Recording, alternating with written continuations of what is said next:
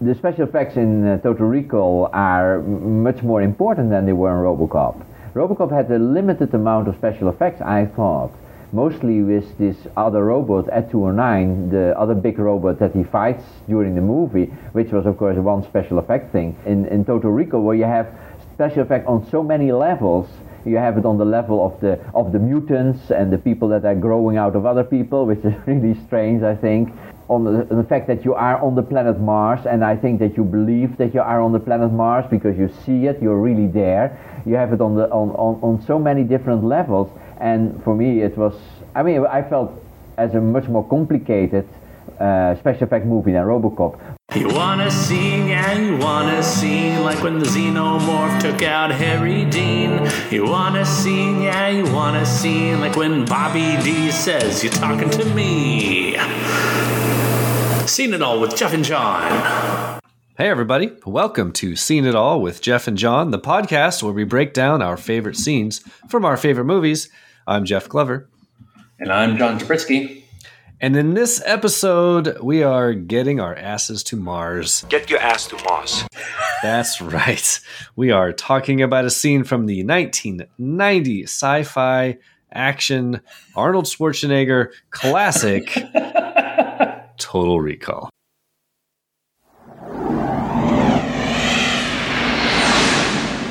Your mind. It is the center of your life. It is everything you hear, everything you see, everything you feel. It is everything you are. How would you know if someone stole your mind?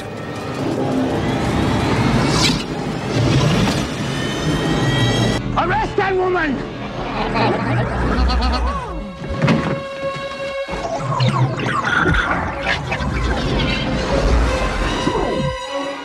Quaid.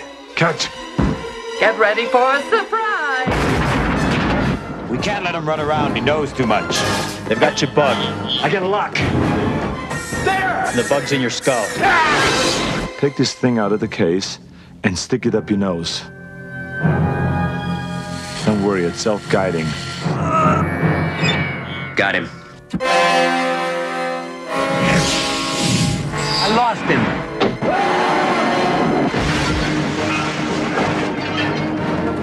Welcome to Mars. You got a lot of nerve showing your face around here. Look who's talking.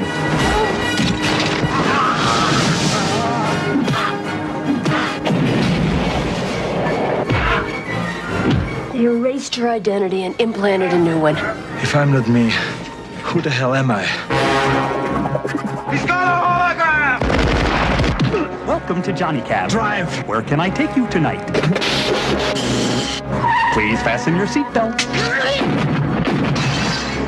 I want Quaid delivered alive for reimplantation. That's for making me come to Mars.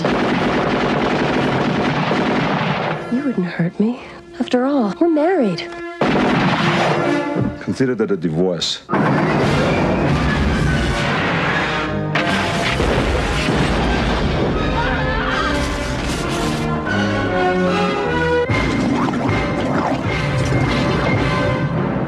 We hope you enjoyed the ride.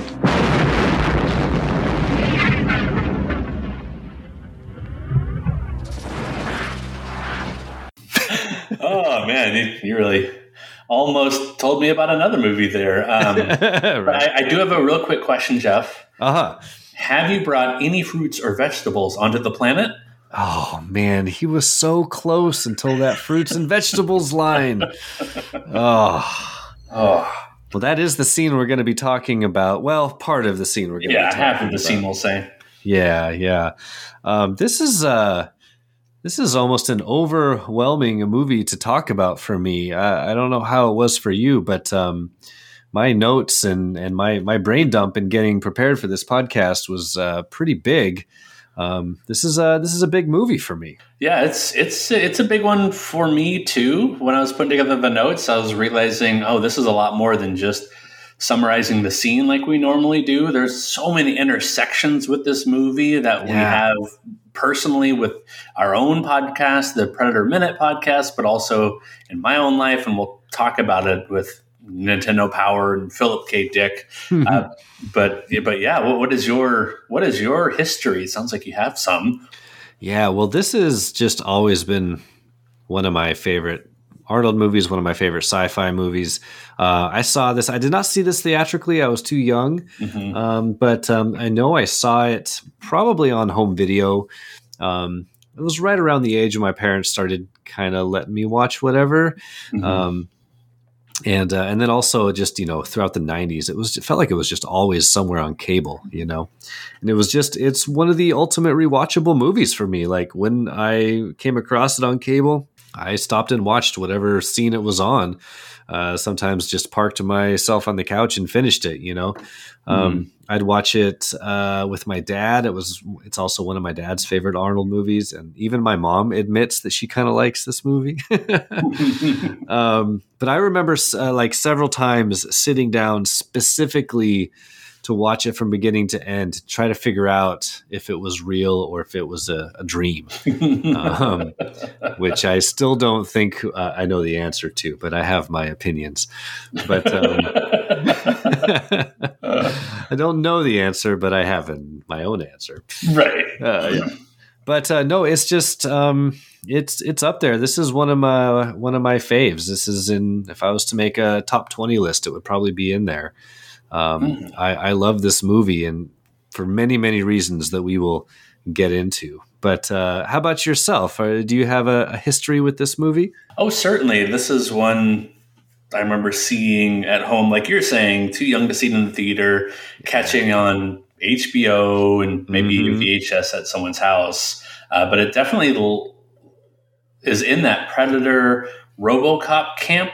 Die Hard, I would throw in there too, that late 80s, early 90s action movies that are honestly uh, even too intense sometimes to be just called action movies with Yeah, just how each one has just over the top violence uh, and it's just just really intense scenarios for the hero. And you could say a lot of collateral damage for most of those too. Oh my god, yeah. Yeah, um, I think I first caught wind of this reading Nintendo Power magazines. I got the Power, Nintendo Power, You got the power. got the Power, and in the 1990. I have it right here. The May June 1990 issue. There was a players poll contest where the grand prize was meeting Arnold on the set of his next movie, and this is remember 1990, so his next Yeah. movie is Terminator 2. Oh, Unless you're unlucky you're on the set of Kindergarten Cop, I right. guess. no, if you remember, that was my guess for when you were setting up a 1990 Arnold movie. that's right. Kindergarten Cop also comes out in 1990. Whoa, That was a big Um, year for Arnold. huge year for Arnold. Um, but you can meet him. You would be given an actual Martian police uniform, which I love just because the set design is so good. Um, but what I really remember from this opening up this two page spread for the Players Poll contest is the shot of Arnold wearing the yellow, the woman in yellow's uh, suit, basically, and just hanging from a pipe, being sucked towards something or falling towards something. I remember seeing that Yeah. image and just drove my mind nuts. Like, I really need to see this movie. And I think at the time the movie was like freshly in theaters, and there's like we talked about, no way I was going to see that in Right. theaters. So something I had to wait for. Um, so that was my first exposure. And anytime, and it's funny you chose the scene because again, this is the one image that really stands out to me is him holding onto that pipe or whatever Right. he's holding onto. He's wearing the yellow dress and Exactly. and head is gone. Yeah, This yeah, image yeah. has always been in my head, and yeah, I remember seeing it, just being totally blown away by it, having no, having not a lot of uh, other, I don't know what you'd call it, uh, experience with intense movies, Yeah. except for those three I mentioned: RoboCop, Die Hard, uh, Predator. Yeah. Um, but this this this was, this was a wild ride as a kid, and now that I watch it as an adult, there's just so many more things to pull at and find the background for. And yeah, I just found myself way too deep diving at, at some of these uh, little scenes and little screenshots I was taking. Yeah, we'll get into it. I have a feeling Yeah. we're going to talk about this for a little bit before we get to the actual scene because I definitely have some some questions I want to ask you and some things to bring up. but um, just uh, before we move on, good on Nintendo for uh, advertising this R-rated, super weird, violent action movie to children, giving it a two-page spread in their magazine. Absolutely insane. We've talked about this before with movies like RoboCop, another Verhoeven film, um, Yes. and other things in the 80s they just felt like oh we'll just take this uh, ip and turn it into a kids cartoon or a kids action toy like Well, it's each so of those crazy to think back on each of those movies did have an NES release. You had Die Yeah. Hard, you had Predator, uh, you had this Total Recall, you had Terminator, you had Terminator Two. I guess I throw Terminator as well into that that mix. You had sure I mis- mentioned Die Hard, but you had Friday the Thirteenth. Um, some other ones I'm thinking of off the top of my head. Ooh, what was another one that popped up? Oh, RoboCop 2 itself had an NES game. Like, robocop 2 had an nes game yes, and it wasn't just like, oh, this is the second NES game. No, it was like this is based on the movie. that movie take on so goddamn violent oh my Oh, god it's yeah, it's violent and it's just mean. And that is It's a mean, mean. movie. It is It's like doubling up on the satire and the meanness at the same time. yeah yeah that's, that's what i have love not it. watched and kids love it well one of the bad guys is a kid so maybe they were like oh, Yeah. Yeah.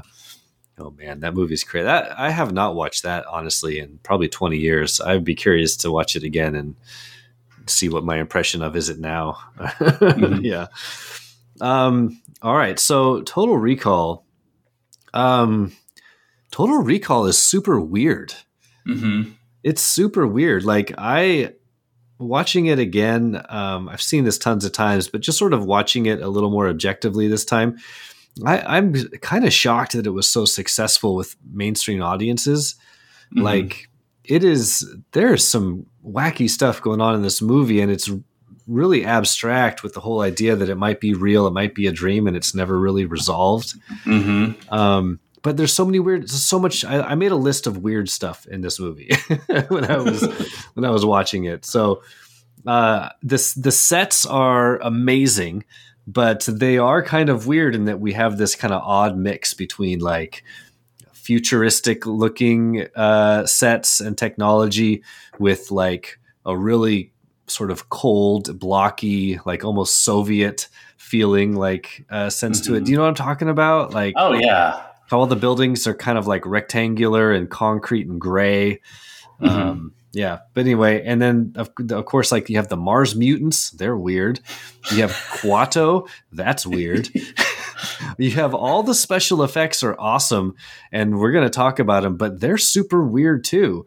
Um, Mhm. and I would even uh, go out to say that uh, although I, I love him in the role and I can't see this movie with anybody else, Arnold is kind of a strange uh, actor to cast in this role um, for some reasons, I think. So this this movie has a lot of weirdness to it, and uh, I'm I'm still shocked that it was so successful and popular in 1990.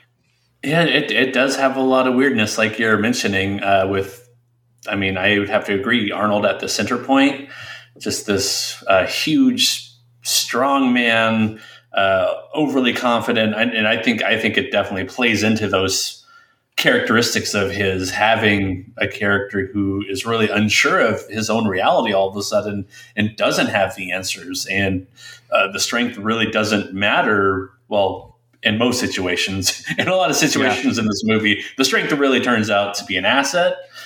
Right. uh, but it's it's really great seeing uh, Arnold really thrown around some. We talked about it a lot in the Predator Minute podcast days of seeing him more in a vulnerable, serious role, and here he is taking that kind of vulnerable, serious role for a spin and adding that amnesiac angle to it. Like he just Right. is, is doesn't have the answers, as opposed to a plan just not going well, like happens over and over in Predator. Here, here we have a movie where he just doesn't. He just doesn't know who he is. I don't Right. know who I am. Who am I?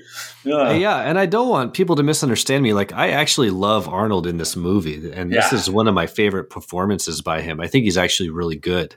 Mhm. Um, but there's a lot of history in the development of this movie, and they kicked around a lot of other actors, and none of them were like Arnold.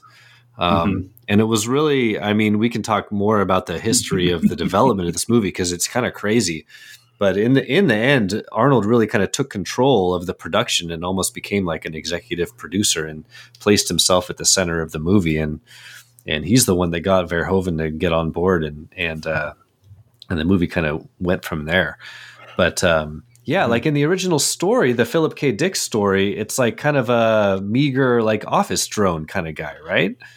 Yeah, it's an office drone. Uh, I would say what Total Recall really takes from the short story is that first part, really leading up to the implantation of the memory or when he visits Recall. Yeah. And then a little bit after that. And then after that, it's like that's the end of the story. It was truly a short story. It was Yeah, just, it was only like twenty three pages, right? yeah, you could you could read it in just yeah half an hour. It, it moved by really quickly. I myself had like a Philip K. Dick kick.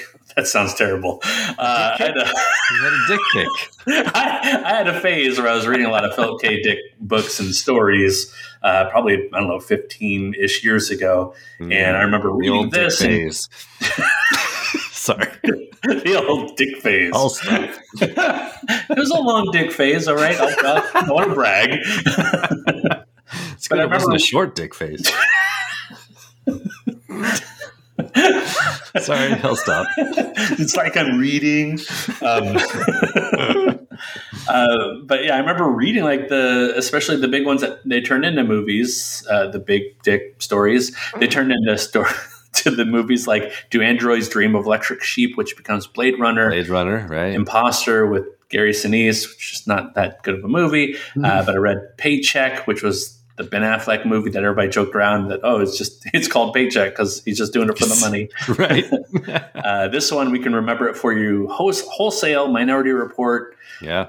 um, The Man in the High Castle, which was like by far the hardest book I've ever read, most difficult. Like it was Really? just so hard to understand. If you watch the Amazon show that, that is based on that, it is equally confusing towards the end with a lot of interdimensional stuff where it just really Ooh. becomes less interesting. It's like, nah, I think I watched the first two episodes of that and and it, I kind of lost interest and never picked it up again. Yeah. Yeah.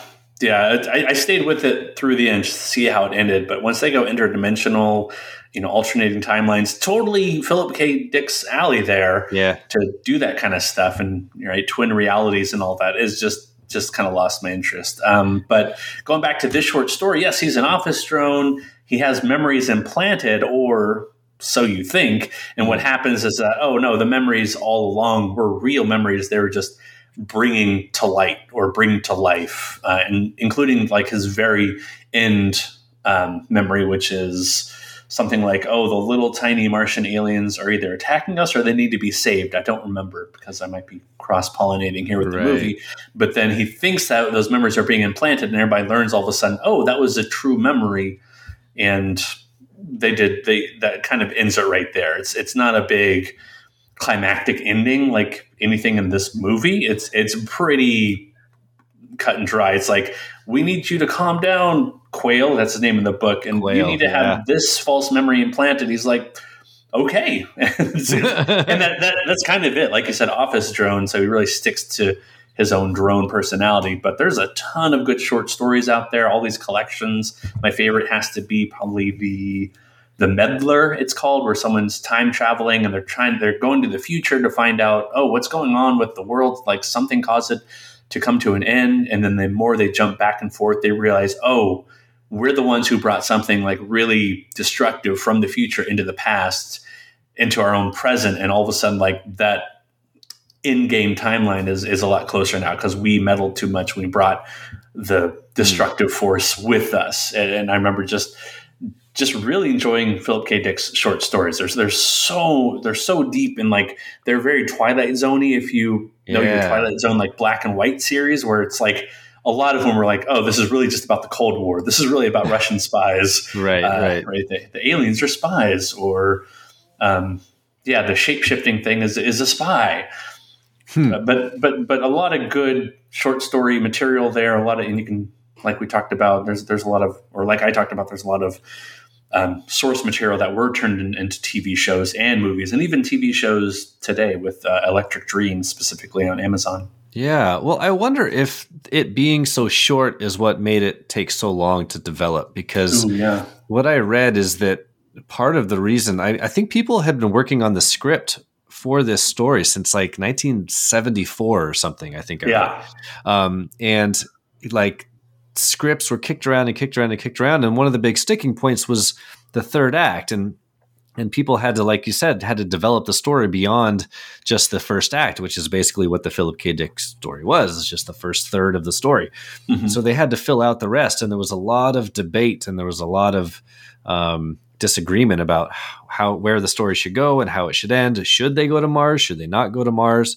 Um, and uh, it sounds like scripts kicked around all through the 70s and uh, didn't really get a chance to actually get off the ground until like the 80s um, when uh, if i'm reading i'm trying to remember what i read here that there was a, a point where david cronenberg almost directed this movie Yeah, you can see it. You can see it in the mutants. absolutely i that i find that fascinating and mm-hmm. there's i would love to see the cronenberg version of total hmm. recall Would it be that different?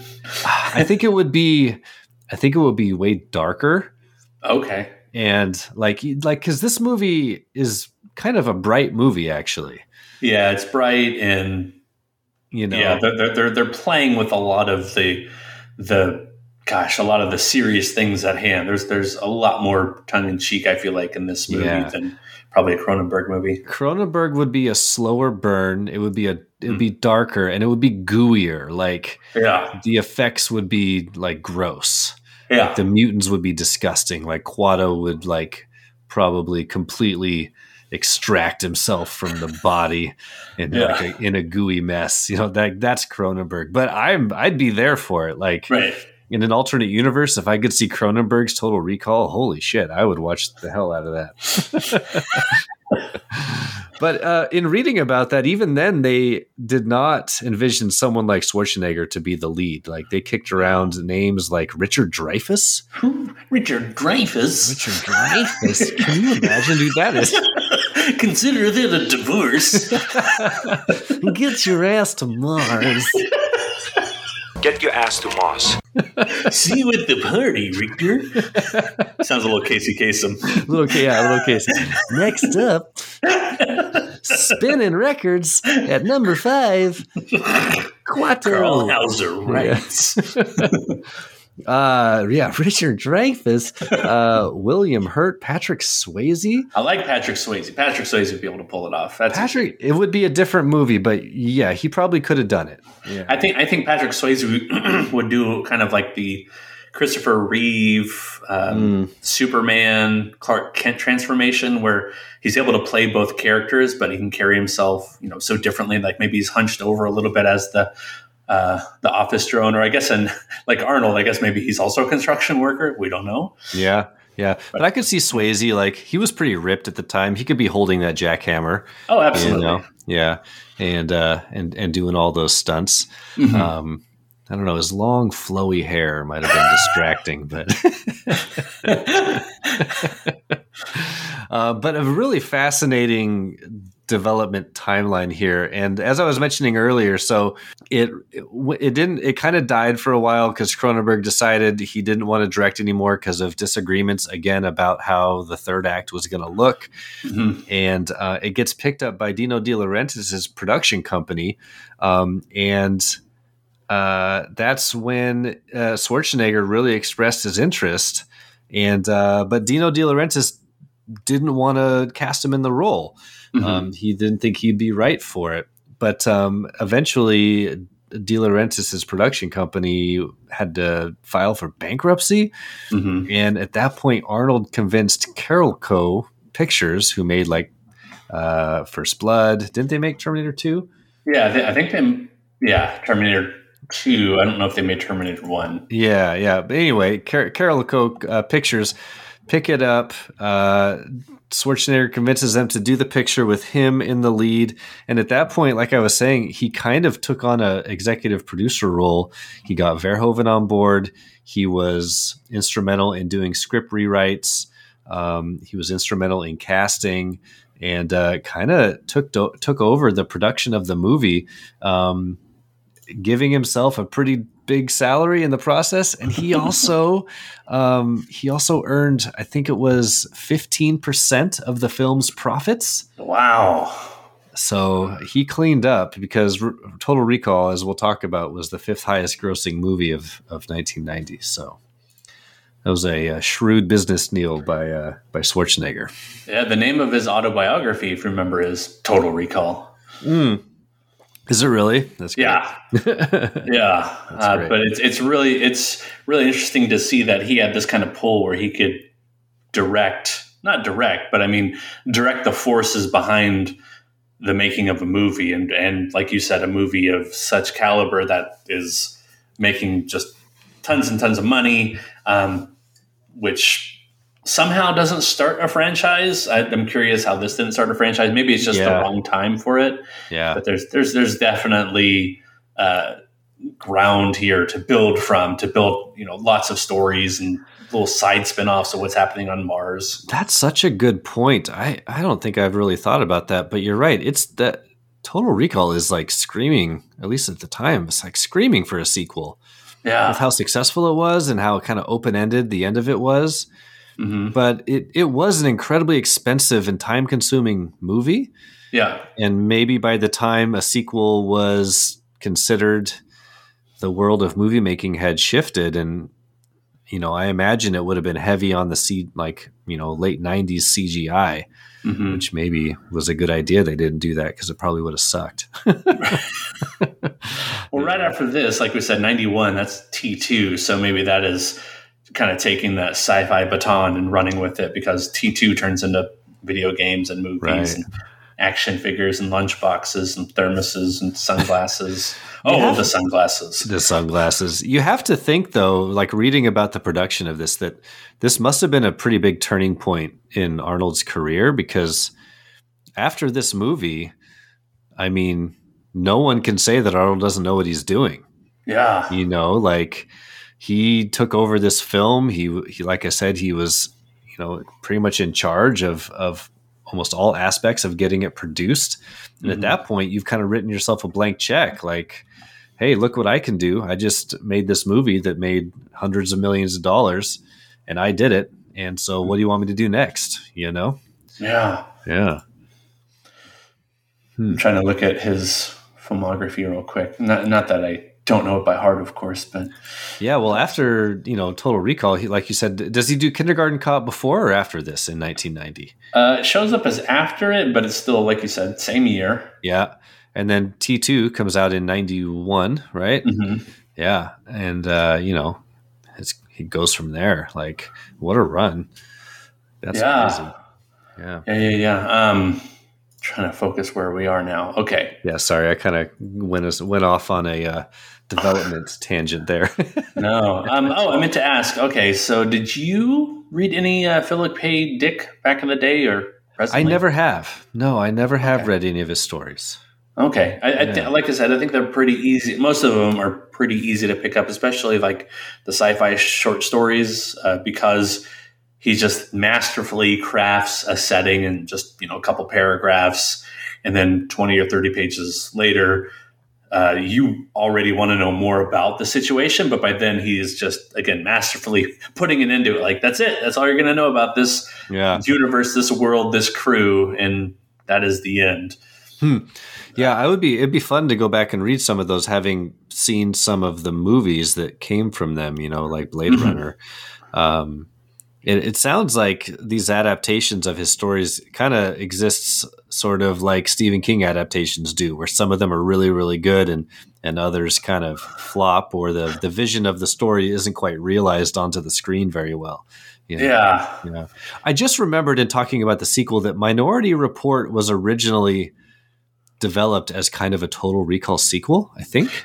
Yeah, but itself, Minority Report, the actual story was its own standalone. Oh, they were just gonna story. They were just gonna try to like jigsaw them together. Yeah, they're going to try to work in the whole like future police angle, Hmm. um, which would have been cool because it would be nice to have a Total Recall too to talk about, and if Arnold's in it, like doubly good or triply good. Yeah, I'd watch the shit out of that too.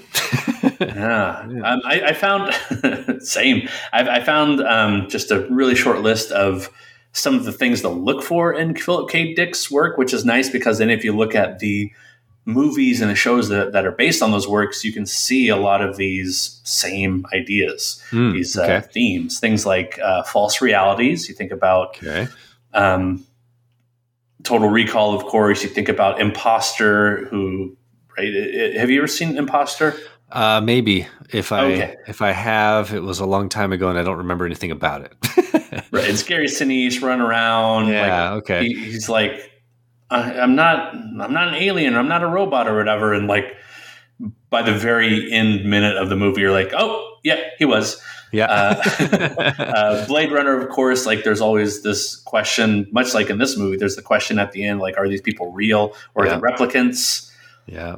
Um, Man in the High Castle talked about having dimensions, different like twin realities. Uh, but you also have other themes like human versus machine in Philip K. Dick's work. You Yeah. have, Another Blade Runner. Yeah. yeah, Blade Runner, Blade Runner, Blade Runner. uh, you have entropy, or just kind of the natural order of things falling apart. Just the, the right, the will of the universe to kind of keep spreading out, just kind of uh, at a slow collapsing rate, essentially. Yeah. Uh, the nature of God, I'm not really sure where that comes into Total Recall. Hmm. Uh, yeah, Total Recall is yeah. a little a little more about uh, authoritarian governments, right? Yeah, which is yeah. Yeah. would, which would be the social control here as one of his themes. Oh, there you go. Yeah. Um, let's see other ideas and motifs. I'll I'll just stick to one, which is know thyself, which is perfect for this movie. Uh, it's perfect for even Minority Report, where it's just him running around. I didn't kill my wife, or whatever he says in that. It's very very like fugitive. Give me back my wife. Give her back. Now we're mixing Mel Gibson in there. I love it. Give me back my wife. Give me back my wife. I mean my son. Wait, my wife. I don't know. Give this people air. I don't know. Give me something. Ah. Give me something to shoot. Give this people air. Um, but another another work that popped out to me was one's called Screamers. I've never seen Screamers, but have you seen Screamers? Screamers. What year was Screamers made? Screamers. Uh, well, I'd have to. I've heard of Creepers. And I've heard of fidget spinners. Um, 1995, starring Peter Weller Oh, and nobody else who you would Screamers. I just Nobody looked else. up the cover and it does not look familiar to me in any way, shape, or form. The cover of is someone looks like screaming. Yeah. And And there's some like- other images here that are a little off putting. Yeah. Uh, no, I don't know that movie. Screamers. Huh. Screamers. Okay, that one popped out because I didn't, I didn't recognize it, and I thought, oh, that sounds like a horror movie right up Jeff's alley. Yeah, yeah. But it is not. It does. I'm surprised I haven't seen it. Yeah. Um, well, perhaps I will have to check out some Philip K. Dick stories. hmm Absolutely. So, speaking of themes, can we talk about some of the themes in Total Recall? Yeah. Let's talk about some of the themes in Total Recall. So I that's another layer that I think is really interesting about this movie is and and Verhoeven is kind of a master of this, and we see this in his sort of unofficial trill you know sci-fi trilogy RoboCop, Total Recall, Starship Troopers, Mhm. um, that are all concerned with one. There's always some satire, um, but they all involve like authoritarian governments Mhm. um, and like privazi- privatization, privatization of, um, you know, like mil- privatization of military, or like in RoboCop, it's the police or the attempted privatization of the police. Here's but here, yeah, but here in, in Total Recall, there's a real focus on like colonization Yes. right and the and so you've got this evil corporation that has set up uh, on mars and they are systematically oppressing the people that live there while simultaneously exploiting the land and the planet for its uh, valuable resources right Turbidium. yeah, right. And the money that's made from these uh, valuable resources, of course, does not trickle down to the people at all. It is controlled by a small group of powerful people. And uh, as the people revolt, as the resistant uh, fighters try to organize, they are branded as terrorists. Hmm, sound familiar? So um, it's I think it's a real interesting commentary on uh, government and colonization and authoritarian rule that sort of just uh, sits in the background of this movie um, all throughout it. You know. Yeah, no, that's that's a good catch. Um, I noticed the same thing in RoboCop the last time I watched that. I think it was. Mm.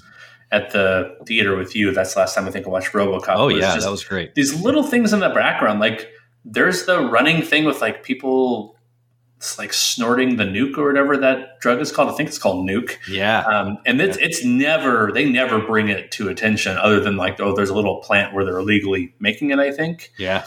Uh, but there's never a scene where it's like it's a war on nuke, it's a war on drugs, but that, that's always there. Yeah. Uh, plus the just the vicious right police state versus crime uh, happening there, and the corruption with the the people within the company like working hand in hand with the criminals on the street um, yeah. behind the scenes. Yeah. And, and when that kind of thing happens it's like i think that's what adds to the density of a movie like this where they're not drawing all the attention to the colonization as much as it is just like oh it's a pain in the ass trying to colonize mars when right. people are fighting back all the time.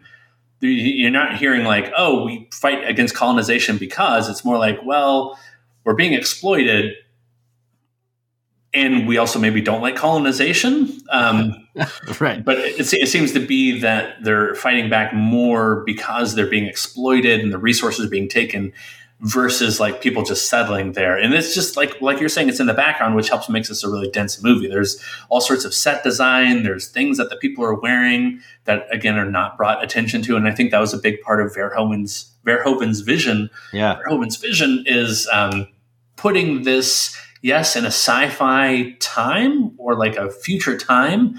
2084. 2084, which you see on the stamp on the passports. Yeah.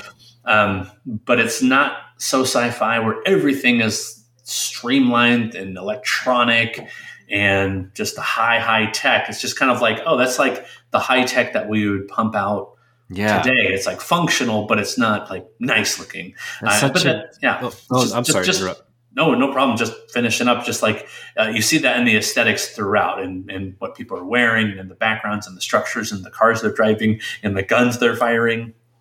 Yeah, I I think that's an excellent point, and we we talked about that a lot when we were doing Alien, right? Mm-hmm. Some yeah. of these same themes where for so many years the future was depicted as this clean, pristine, you know, sort of like these utopian societies.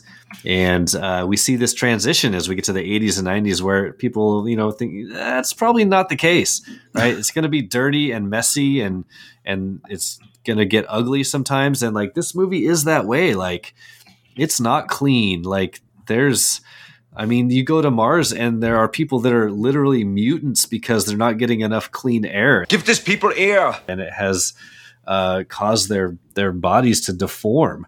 Like mm-hmm. it's pretty dystopian, in all honesty. It's uh, I I do I, I love that. I mean, it's it's a kind of a dark vision for the future, but um, it's way more interesting. I think. Just Mars is uh, it, it paints Mars as this exotic place to go, but not somewhere you'd want to stay. And uh, I think maybe we're meant to think of like other places in the world like that, like maybe third world countries like that, where it's like, oh, they have like this nice place set up for you to come visit and go swimming at the beach, but you don't leave the premises. Yeah. You don't really interact with the locals at all. Yeah, you don't leave the resort. you don't leave the resort. Yeah, and Arnold leaves the resort in a big way. Yeah, he does. Yeah, and there's a lot of parallels to be drawn here to like European and American uh, influences, like going to Africa and setting up shop and and mm-hmm. mining there and exploiting the land and not really taking care of the people that are in the country that they are exploiting. You know, there's there's a lot that uh, there's a lot of reality that you can kind of draw some lines to here between this fiction and our reality. So I think it's pretty interesting to to look at it through that lens. Yeah, yeah. I, I have to wonder then what what drew I don't know if you found anything. What drew uh, Verhoeven specifically to this story, other than mm.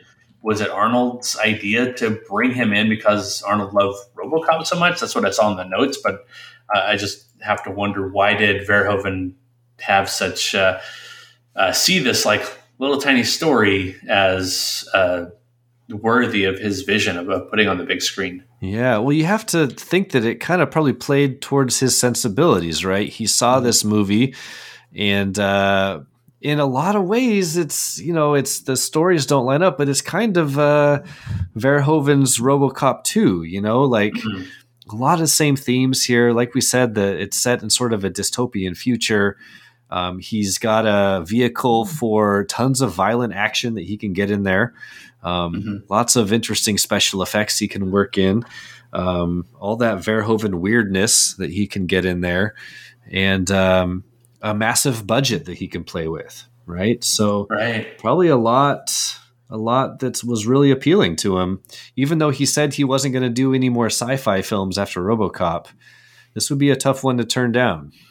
Yeah, Yeah. yeah, and it's, it's he, he does it really well, and, and of course he makes Starship Troopers, which you, Does you might categorize as sci-fi. Yep, for sure. Yeah, dip back into that well. Yeah. Yeah, Well, I think we should probably get to the scene soon that we're going to break down because we've been talking about Total Recall now for 40 minutes. Um, but before we do, I, I am going to bring up one more thing that we haven't really talked about yeah. Um, the special effects. Ooh, I think the special effects in this movie are really outstanding. Mhm. And I don't know, there's a style to them that I think is really, really unique. I, I find a lot of the special effects, especially the special effects on people, um, a lot of the like the mutant special effects, and like Yeah. we're going to talk about Arnold pulling the tracker out of his nose, and and uh, the woman that turns into the bomb, the two weeks lady. It's all kind of like, do you feel this way? It's all a little bit off putting. Like it's all a little weird and like yeah, looks real, but looks kind of fake, but also looks real. And like it's, it's kind of weird, but man, it just like gives this movie a certain vibe, a certain flavor that it's hard to put your finger on, but it's there. yeah. I, I would- yeah, I would definitely agree with that. It just, I just keep thinking about the mutants and like. You, you grow up watching, or reading comic books about X Men. You're like, "Wow, being a mutant would be cool." Then you come away from this movie like, "Oh, being a mutant would suck." Yeah. my face is folded over my eye. Like, what the Right. Got some nerves showing your face here. He's look who's talking. Look who's talking. But oh, but no, no, you're right. It it does really it does it does put a certain stamp of style Yeah. when you're able to see the light hit things in a special effects shot where it's not just like you know light having to be artificially bending around things. It's just boom it's there it's on the screen. Someone sat in the makeup chair to have this you know fake arm to have the thing folded over their head to have the three boobs. Yeah, like when when the cab driver Benny reveals his mutant arm, and it's Yeah. all like folded in on itself and gross. oh my god And then just you know the reveal of Quato. This that's so weird, dude. This movie's so weird. and Quato's like this this uh how how would you describe Quato? A psychic mutant that's growing out of the abdomen of his own brother. like yeah but I, I guess Verhoeven uh, admitted that the Quato was the most difficult of all the special effects they did, oh sure and that that that puppetry took fifteen different puppeteers to move it around and make it work and and make it look real in the scene. So I don't know. It, you know, they won an Academy Award for the visual effects in this movie, which I think is deserved. oh yeah Um, but um, um, even more than just being good special effects, I think there is definitely a, like you said, there's a there's a style, there's a there's a stamp that these effects put on this movie that's that's hard to describe in words, but it's there, and and it's it's an important part of the movie. yeah it's yeah it wouldn't be the same movie without Exactly. Yeah. right the the the these kind of special effects but also like just the over the top violent special effects like Right. Richter's arms being ripped off the Yeah. the terrible decompression scenes which happen Yeah. what three different times once in the beginning. Anytime Um, squibs go off and like Oh. people are just getting shot to shit. you so many squibs. We have we have headshot squibs. Oh like, my god. Probably the hardest of the squibs to pull off. I would imagine. Yeah, absolutely. When Arnold is on the escalator and they're having that gunfight, and he just starts grabbing innocent bystanders Yeah. and uses them as a human shield. I was like, Yes. oh my god! And there's just squibs exploding blood everywhere. I was like, holy shit, dude! Yeah. It's like that RoboCop boardroom scene times ten. Yeah, I mean that, that's what I was talking about. That kind of collateral damage that these Yeah. '80s, '90s action movies would have, where there are other people being gunned down, and you're not left to think like you're not you're not left to feel necessarily sorrow for that loss of life, that just random innocent loss of life. You're just like in shock because of it. You're Yeah. just meant to be just hanging your jaw, just not knowing uh, how to react. Yeah, here's here's Arnold actively participating. Um, I think to be fair, what people point out in the comments is the guy has been shot a couple times already, Right. and Arnold's just I don't know. Really It's- driving that point home, like, oh, you're dead, you're dead, you're though." fine. Yeah, it's still brutal though. Like who Oh, so sees brutal. someone get shot and is like instantly like, "Well, you're dead anyway," and grabs Yeah. him and uses him as a human shield. It's so crazy. Yeah, Quato has a headshot. Yeah, Um, yep, that's right. jeez. Yeah. Um, so really great stuff. We could spend all day talking about the special effects. Uh, Yeah. yeah, this is uh, a really fun one to go rewatch. And if anyone out there hasn't seen Total Recall in a while, I, I highly recommend it. I, I also highly recommend picking up the 4K transfer because it looks great Hmm. on, a, on a 4K screen. So, well, um, with all that said, uh, should we dive into part one of our scene here? Did you have anything else to add before we get going? I don't think so. I guess we need to talk about what scene we're talking about. That's true. Yeah. well, we are going to talk about now. It's hard if you're picking a scene from this movie. You kind of have to pick the scene with the uh, the lady and the two weeks, Two um, weeks. and taking her head off because it's one of the more standout scenes in the film. It's very memorable. It's cool special effects. But I wanted to talk about a little bit more than just that scene because that's actually kind of a short scene. Mhm. So I decided to include a few minutes prior to that when we get uh, Quaid is in the abandoned cement factory. And uh, this scene's going to start around 40 minutes and 33 seconds. And it's when he's, it's the tail end of when he's talking to himself or he's watching a video of himself giving him um, instructions on how to get the tracker out of his nose and uh, that he has to go to Mars. Get your ass to Moss. And so we'll start there. We'll see him pull the tracker out of his nose. We will then transition to Mars and the airport scene, and we'll talk about the uh, fat lady costume and the uh, the head that he removes. um, it's such a bummer she has to live with, or she had to live. She's dead now, um, but she had to live with the title. It's like a real life, living, breathing person, and the whole joke is Arnold could fit inside of her. I was I was watching a behind the scenes like little like half hour documentary of this movie, and they brought it this scene up, and they just cut to Arnold sitting in a chair, and he's got like a cigar in his mouth, and he looks at the camera and smiles. He goes, "The fat lady," and then they cut back to the scene and the director talking. And I was like, "Oh my god, poor lady, she's not just the fat lady." I know, I know. Ugh. It's a It, al- shame. it also made me laugh though, so I'm part of the problem. How dare you? I know. All right. Well, um, scene one, part one of scene of the scene. Part, yeah. part one of, of scene. Scene part one. Mm. All right. Here we go, everybody. We're going to start at 40 minutes and 33 seconds and go until 43 minutes and 26 seconds. We see Douglas Quaid. He's sitting in an abandoned cement factory watching the quote unquote real him, real name Carl Hauser, on a laptop. Hauser tells Quaid, It's all up to you. As we cut to Richter and Helm's point of view as they, along with a couple of squad cars, drive up the burning jo- drive up to the burning Johnny cab and the cement factory. Helm tells Richter of a weak signal being picked up in the factory. We cut back to the Quaid Hauser talk, and Hauser tells Quaid he has to remove the tracking bud, bug from his head. Quaid sticks a grabber tool up his nose and removes a giant glowing tracking bug. The bug is encased in a sphere which opens to reveal the bug to Quaid. We cut to Richter and Helm tracking what they think is Quaid. Cut back to the laptop, Hauser telling Quaid, Get your ass to Mars. Get your ass to Mars. Hauser goes into a little bit of detail about what Quaid should do on Mars, and then Hauser's video ends. Quaid takes the towel off his head as he sees the police and Richter approaching from the distance. Quaid shoves the rest of the case's contents back into the case as Richter and Helm close in on Quaid's location. Quaid smashes the laptop and sticks the tracker into a candy bar. He tosses the bar to some nearby rats. We cut to Richter and Helm and some cops running to where Quaid just was, using a handheld tracking device to locate the bug.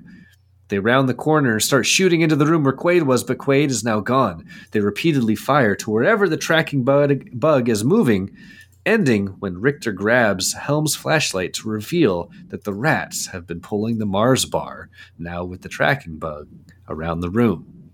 Richter realizes the bug has been removed from Quaid's head as Hauser's Get Your Ass to Mars plays on repeat from the laptop, and Richter shoots the rats spraying the laptop with blood as the screen fades out.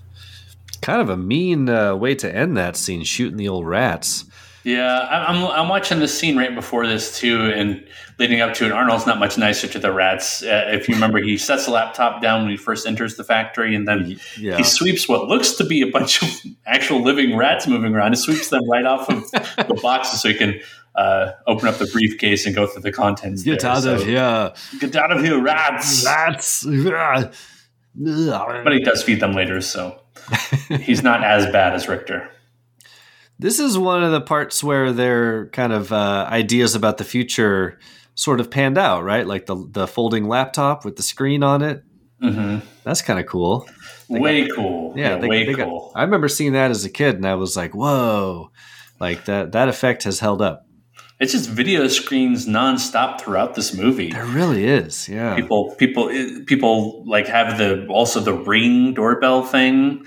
Uh, you're constantly seeing like who's at the door through the video screens. Yeah. Um, I think that's best used when Lori and Quaid are fighting, uh, where she's like, right, like trying to distract him from looking behind him at the video screen. As soon as he looks back, he sees the guys coming in from the front door. Yeah. Um, but yeah, it's just just really well well sprinkled throughout this movie. That that video technology.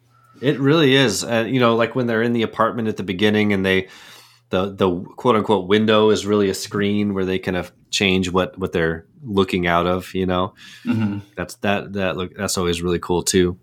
you bring up Sharon Stone. I don't mean to get off track from our scene, but we haven't talked about really many many of the the side characters yet or any of the other actors or actresses. I just don't want to get through this podcast without mentioning that Sharon Stone is like low key MVP of this movie. I think she's so good in this movie. Oh, she's she's so good. She's what we call the femme fatale.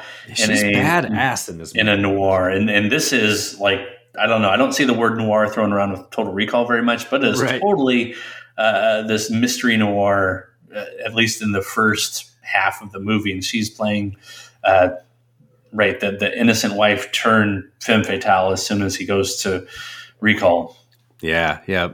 She's just so good. I I, I think she's completely believable in her role. Um, she's a really good actor and um, does a lot of her own stunts and, and does a really great job with it. So uh, kudos to you, Sharon Stone. You kind of steal every scene that you're in. Oh yeah, she's kicking Arnold and punching him in the nads. She's she's giving him the business. She really is.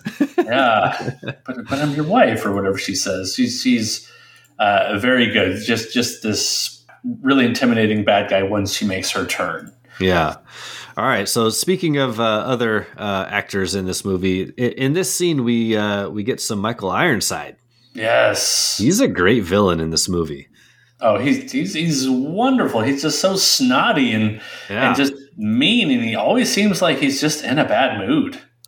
he always is. I wrote in my notes. I wrote he's a good combination of bully, enforcer, and a yes man. Yeah, You he's, know? he's a yes man who like is always thinking like uh, it's my turn soon. Like I'm going to be the big shot Right. in a matter of no time. Right, But right. But dude he's- has a temper. He's he's shooting rats. He, he constantly wants Hauser slash Quaid dead, even though Cohaagen doesn't want him dead. Well, and he's also like low key, like pissed off that uh, Hauser slash Quaid has been boning his wife. Yeah. Yeah, he's uh, so he's got that in the back of his mind. He's not happy about that.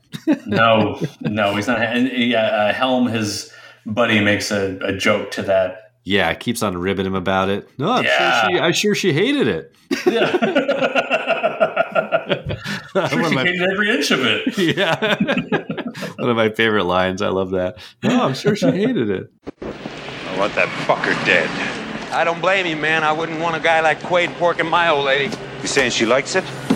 No, I'm sure she hated every minute of it. But yeah, they, they, they make for a, I, I don't know. I like them as a little uh, duo baddie couple running Yeah, around. yeah, for I agree. Yeah, they're they're good. The, the yeah the first half of this movie before Helm meets his end at uh, the what is the bar called? The Last Resort Mm. to to Thumbelina. The last resort to Thumbelina, Melina. Well, there's Thumbelina, who's the midget, and then there's Melina, Oh, right, right, who's his, his dream woman. I forgot about Thumbelina. Yeah. Uh, Oh, the other great. the other guy uh, there with the folded face is um oh shoot what's his name Dean Norris. Dean Norris from Breaking Bad yeah Yeah. He's, it's always good to see him he just does not. I mean, even looking past, trying to look past the folded face, I just don't see Dean Norris in uh, Tony's face there. For some no reason. he's so young there too yeah, Yeah. that's part of it You got a lot of nerve showing your face around here, Hauser. Look who's talking. All right well uh, back to our scene. We keep on getting off track. Uh the, the whole purpose of including the scene really in my mind was to talk about this nose tracker that he extracts. Yeah, yeah. so he he fi- extracts. So he has to shove this extraction device up his nose. Mhm. uh, since the first time I saw this when I was a kid, I always found that to be so off-putting because that when he like hits the button before he puts it in his nose, it shows like this thick like like screw that comes out of the top of it, and then the little claw like extracts, and it looks so big, and I'm like, you can't shove that up your nose, like that's not going to fit up there. no. But but uh, Hauser says when you feel the crunch, you're there. oh my gosh, yeah, it's just so visceral and not just Yeah, the visual, visceral but is also they do give a little crunch. They do. There's a little. Ugh. Be careful. Noise you say when you hear that. Just pull out. Be careful. It's my head too. Be careful. It's my head too. It's my head too. Don't I- worry, it's self-guiding. Self-guiding. Self-guiding. yeah. Is it? Where do you think this bug is in his nose? Is it in his sinus cavity? That's the only room I can think of that he has that he's somehow not able to feel. It must be. If this is a, one of the stranger parts of this movie that I think is never explained. Like, there's a couple questions here. One, you're right. Where where is this tracker? Like shoved way up in his sinus cavity? Wouldn't he have like felt it if it was up there? Like, Ugh. that's crazy. And two, why is it so big? Why is it in this sphere that he has to like stretch his nose out so wide to pull it out? Like, Ugh. and it seems like when he gets it out, the sphere just opens up and the actual tracker itself is much smaller. yeah. Why is it- Why not just put that in there? Yeah, why is it encased in the sphere? Yeah, it looks like it has blood on it too when he takes Ugh. it out. Yeah. So it's not like the sphere is doing anything to. I don't know.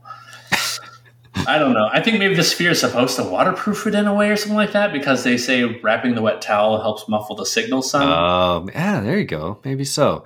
I think don't it's all just a reason to have this crazy special effect here when he's when he's pulling this thing out of his nose. This is another one where like the the practical effects here make the whole scene a little off-putting because Mhm. it's hard to tell how much is actual Arnold's face and how much is like uh, a prosthetic model that he's pulling through.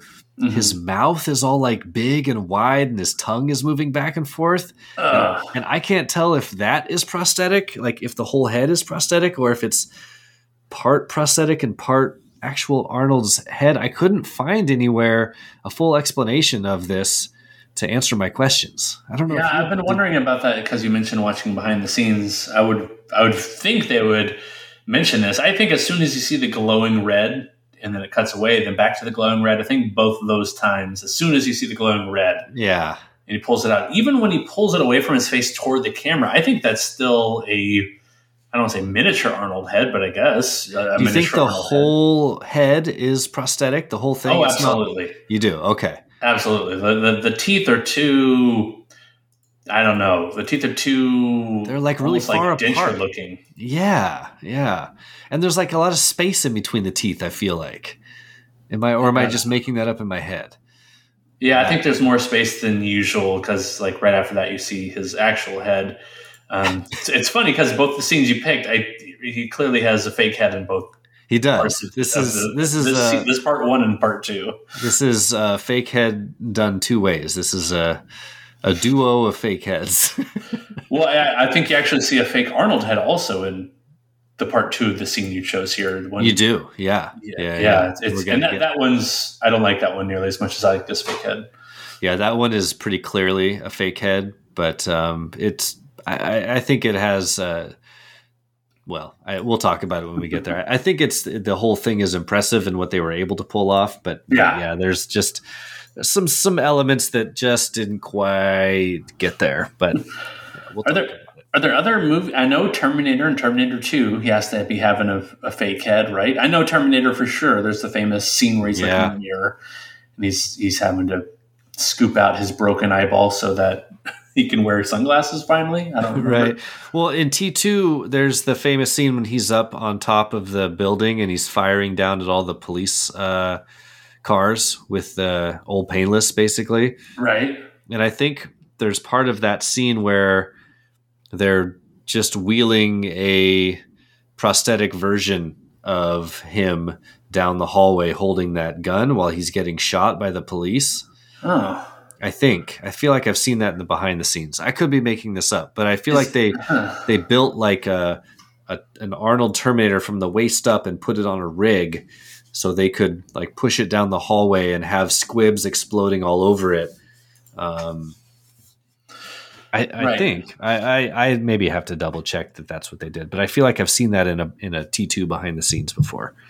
Yeah. Is that so they didn't have to really shoot Arnold? I think so. Yeah. they just shot the animatronic. Yeah, just uh, just shot the model. Yeah. I was just trying to think of other movies where Arnold has a, has had a fake head. I, at, least, at least those three. At right. least this and the two, the first two Terminators, and that, that's pretty good. I mean, that's a pretty good run. Of it's got to be the most fake heads head. of any actor.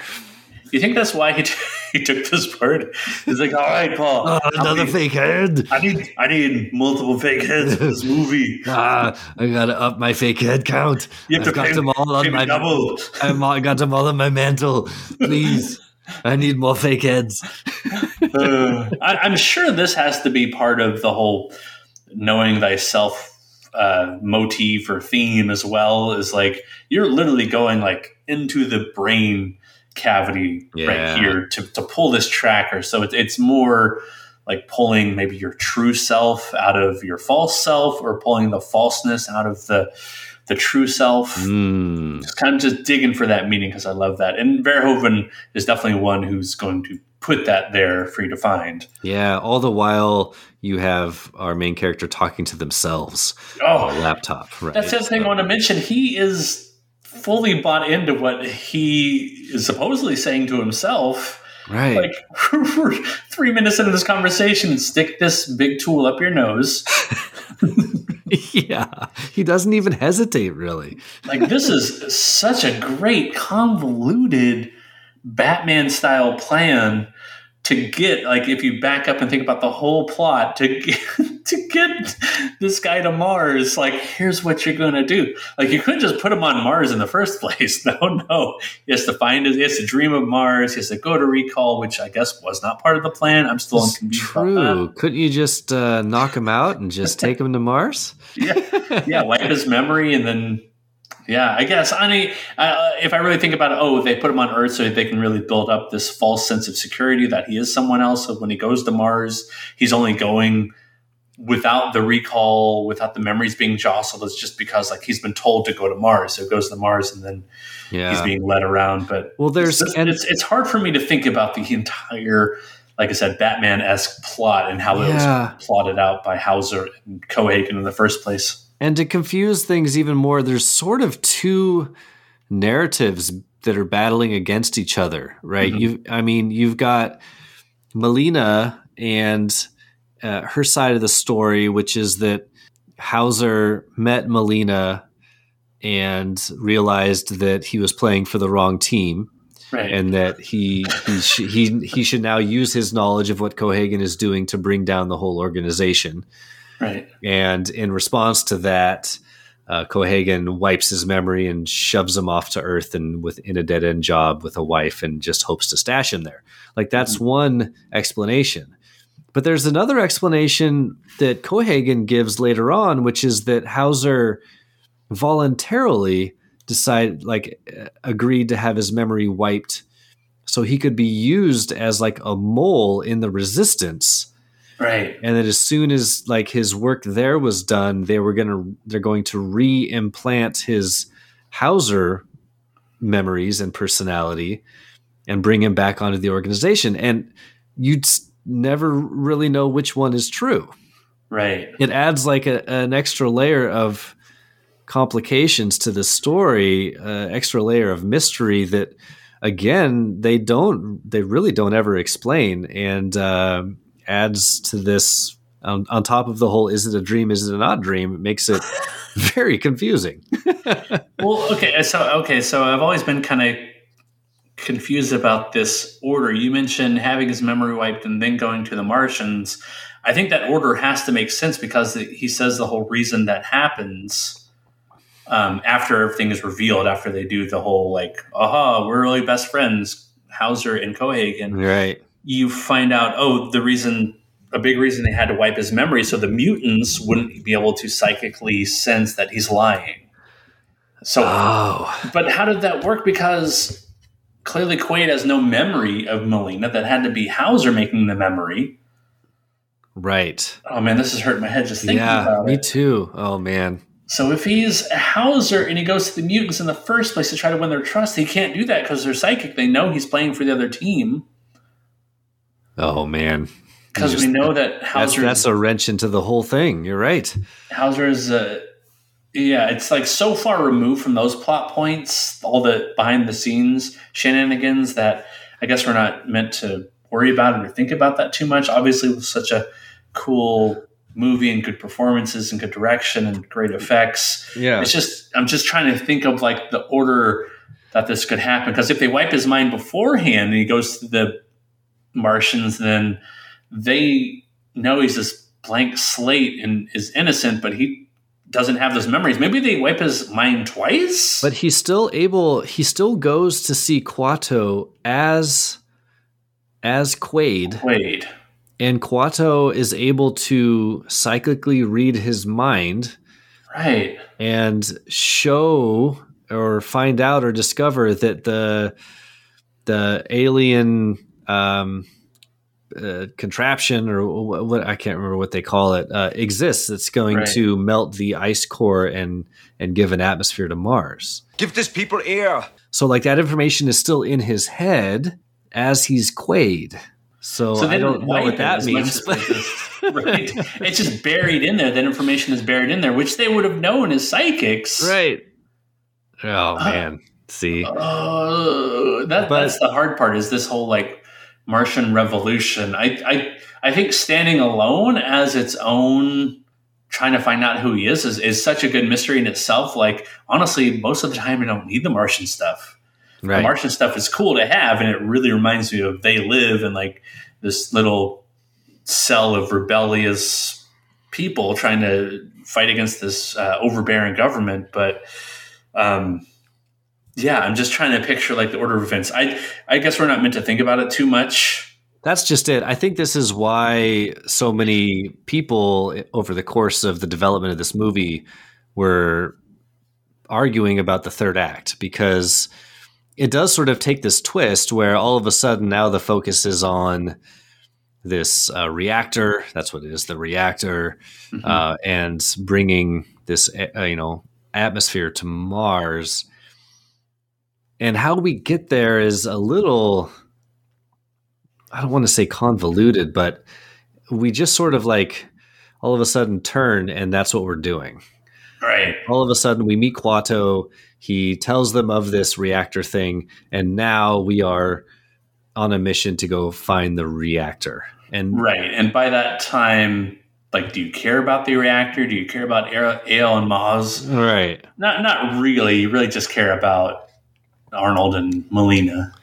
It's why it's why that I think there's a stronger argument to be made that this whole movie is his recall um, adventure that he paid for. Yeah, I have a much more enjoyable time thinking about it in the Verhoeven argument, which when he's when he did the commentary with Schwarzenegger, I guess he was more in the dream camp, and Schwarzenegger was more in the it's real, it's real. camp. oh, interesting. They both they both disagreed with each other, huh?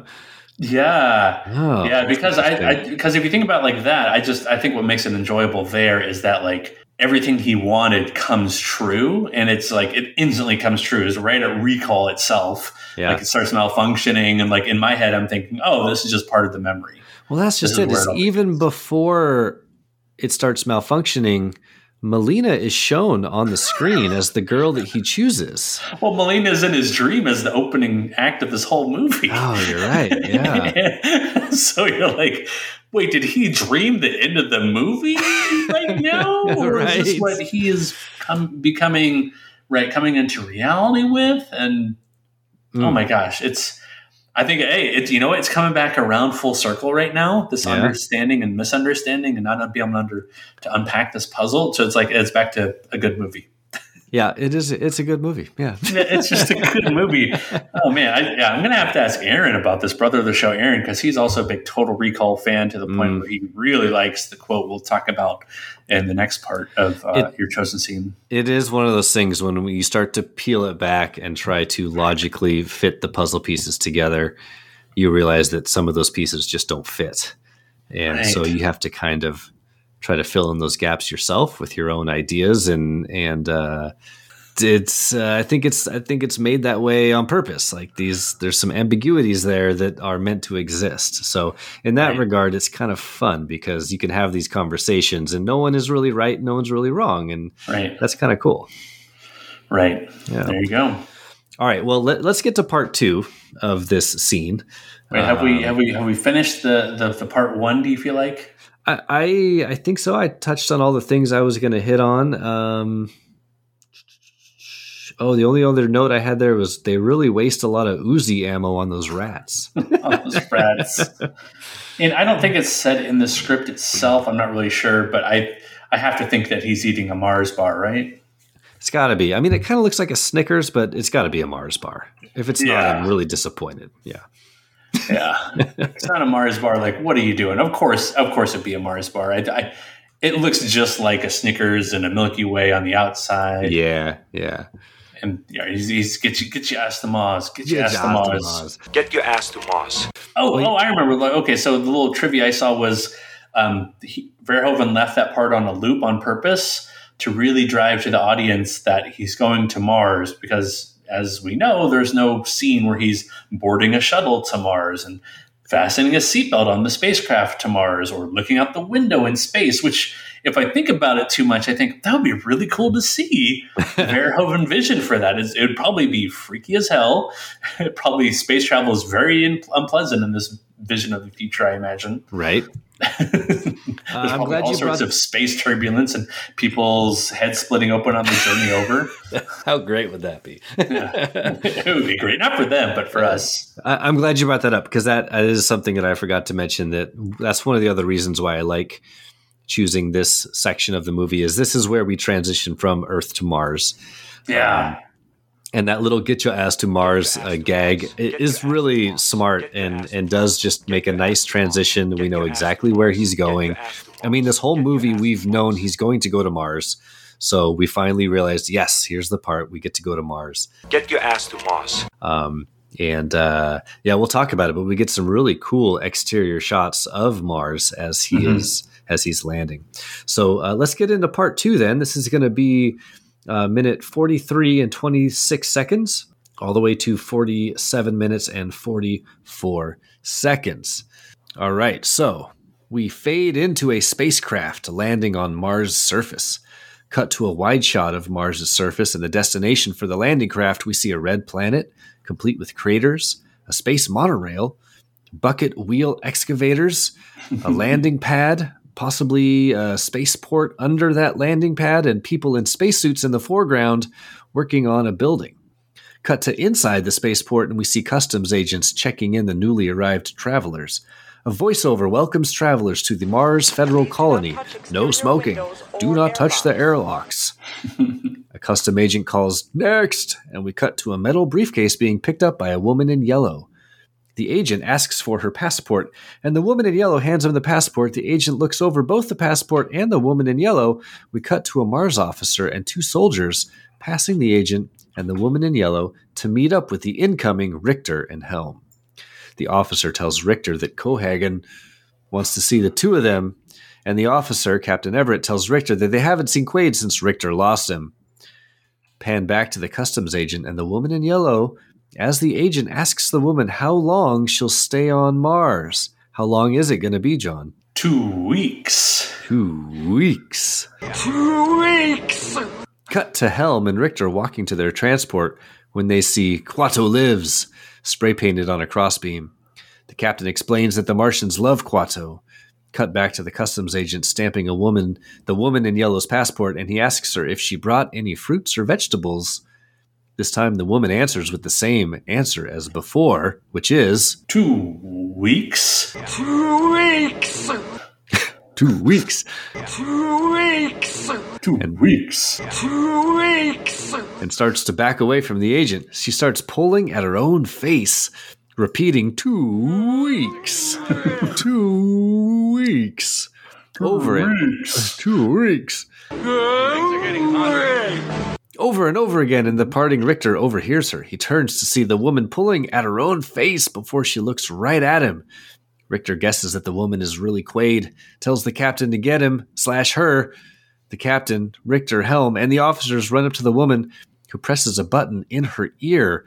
An apparent wig falls off the woman's head, and then her head opens up in a mechani- in mechanical segments, revealing Quaid's head as he lifts the fake head off his body. The officers and soldiers stare in amazement before Quaid throws the head at the soldiers, one of whom catches it. The head explodes, and Richter shoots at Quaid, accidentally shooting out a window to the outside. This new opening starts sucking everything outside towards the surface of Mars, including peeper, pe- peeper, people, papers, and possibly luggage. The customs agent, who is really responsible for all of this, stretches to reach a giant red button on a console, and the blast doors lower to cover the windows, allowing all of the people inside to fall back to the ground. Quaid takes his leave by rolling under a lowering blast door, cutting off his pursuers for now. Whew. Great synopsis you wrote there, Jon.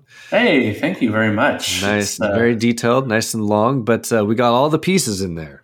Yeah. Well done. Oh, good stuff. And yeah, we you had a basically a two part scene you picked out. I just wanted to keep it two parts and not do like a. Uh, a I third like part it. That's yeah, I like Yeah. it because yeah, I like really it. fits. So well done picking this scene. And I don't know what's what stands out to me right away is uh, the use of miniatures to show Oh. Mars's surface. It is just delightful. It is I. Love this shot so much. I Yeah, gained it's like such an just- appreciation for this rewatching it. you want to travel to Mars. You were like, I want to go see this on Mars. I want to go see, you know, boring ass excavation, but done on Mars. Like, so cool. I want to ride in a Mars monorail. I want to, yes, yes. The monorail stands out to me. We have a the the Lego space monorail from the '80s still in operation here at the Zabriskie House. Yes. I love it. That's awesome. Um, It I so cool, though. It is. It is really gorgeous work. It's a combination of miniatures. I think the background is a matte painting of some sort. Yeah, I, it, it has to be. But Yeah, the way it's they beautiful just like the way they put it together. Yeah, they fly in the spacecraft at first, and it's going. It's appearing in front of Phobos and Deimos, the two moons of Mars. So, like, Nice. you're instantly knowing without being told Mars 2084 that this is Mars. That we are going to Mars. We're going to Mars. Get your ass to Mars. and a great great sound effects for the spaceship and that great score kicks in. That's something we haven't talked about yet but i really like the score for this movie. And anytime they show exteriors of mars we get that i don't know how to describe it. It's kind of a sort of a higher pitched um, score that just kind of gives it a, a mysterious eerie feel. Um, i love it. Every time i hear it it just brings me into the movie. Oh, it's it's very orchestral and Yes. it's not action based. It's it's very uh, 2001 Space Odyssey kind Yeah. of reach to say, hey, this is space. It's grand. It's it's massive. It's bigger than any person could be. Um, but just just yeah, just loving the the setting here with like actual Earth technology at play in terms of monorail, which is of course we know futuristic from the 50s and 60s and not really used anymore yeah um, except for like a mile in Seattle. And Yeah, it's, think it's it just a novelty. you know? yeah, it's just a novelty, unfortunately. yeah. Um, but yeah, the, like you have your like uh, people just working on the tower there with like uh their spacesuits on, and they're clearly welding something. Yeah, they're just working away in the foreground, Yeah, just doing the their bucket wheel jobs. 'Cause it- excavator. Yep, it's it's a blue collar planet, you know, Yeah. with a All lot this- of uh, expensive uh, technologies. Yeah, Yeah, I mean all this real life miniature work, which um, I don't know how movie budgets work, but what I was reading is it really added to the budget of the movie. yeah, um, all the miniature work, I guess, because it takes so much time to put it together.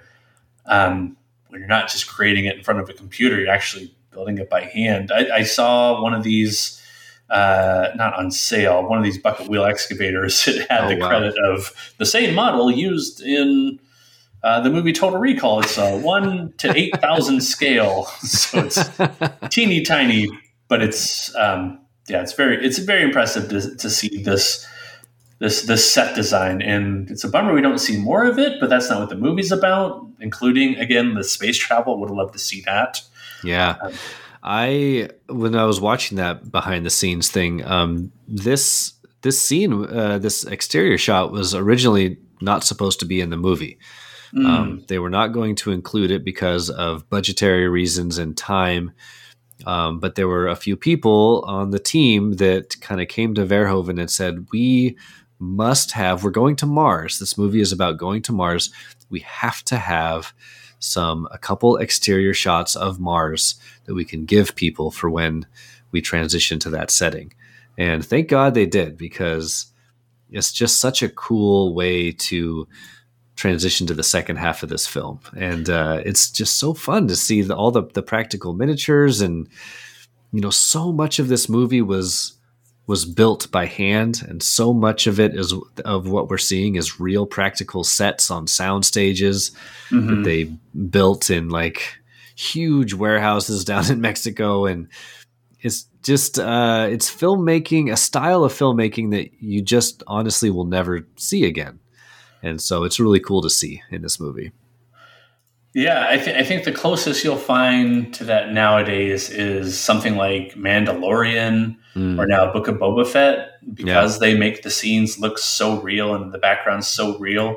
But then that illusion is a little bit shattered by knowing that a lot of what you're seeing in the background is just like a big screen that they've already put together somehow, either through composites, Yep. uh, through maybe some more miniatures, but it's all like pre-filmed and just kind of rolling in the background or somehow placed back there in the background. Um, but but all the same, Star Wars is still like a solid franchise. We're trying to make everything look lived in still and yeah. look real and, and functional versus like shiny and sleek and um, not touchable. Right, right. So we get we get this really cool um, exterior shot, and and what it's showing us is that the the spaceship is landing. It's docking on the on the landing pad here at Mars, and we're gonna get uh, our hero entering the. Do you, would you call it an airport? A spaceport? Spaceport. Spaceport. Spaceport, which looks just like an airport. It does. a lot of white people in this airport. I know. yeah, yeah, a lot of white people. A lot of white um, people. People with a there's a guy with a camcorder with his wife supposedly. And was like, honey, Yeah. look, look at Oh. this. Like It's funny. Nobody's, nobody's making a big deal that they're on Mars. I love just how business like this atmosphere is. There's nothing fantastical about this trip. There's no like I heart Mars and like the heart is like Mars Right. uh, on a T-shirt. It's just people going to Mars. I don't know why are people going to Mars, Jeff. I don't know. It's but you're right. It's very mundane. It's like Yeah. it's like when you fly. You know, you're going on vacation. Maybe you fly into a beautiful city like like London or Paris or New York Right. City or something. And before you can get to the fun part of the city, you have to deal with this like stupid airport and you know fumble your way through it. And that's what all these people are doing. They're fumbling their way through it. They're finding their luggage. It's very mundane. Just luggage. No, your luggage. You know, why are they going? This is a good question. Why are they going to Mars? I I, I wonder because a lot of these people don't look like workers necessarily. Um, so you presume that they're perhaps tourists. Maybe you know, if Mars is the only planet that has been colonized, uh, it's it's a novelty. It's it's a thing you can say you went and did Mhm. right? I went and saw Mars. I went and spent uh, you know a, a week there, and then came back home. I don't know why. Why would why would they go to Mars? I do not know. There's a lot of business suits here, but there's some casual wear too. Yeah, Uh, this is a great scene for just kind of breaking down what in the world is going on. There's a guy with the USA Today newspaper in his pocket. I don't know if you noticed him. oh, nice. No, I Later in the movie, it. of course, we see a newsstand that says Mars Today, and it's red instead of blue. Yes, nice.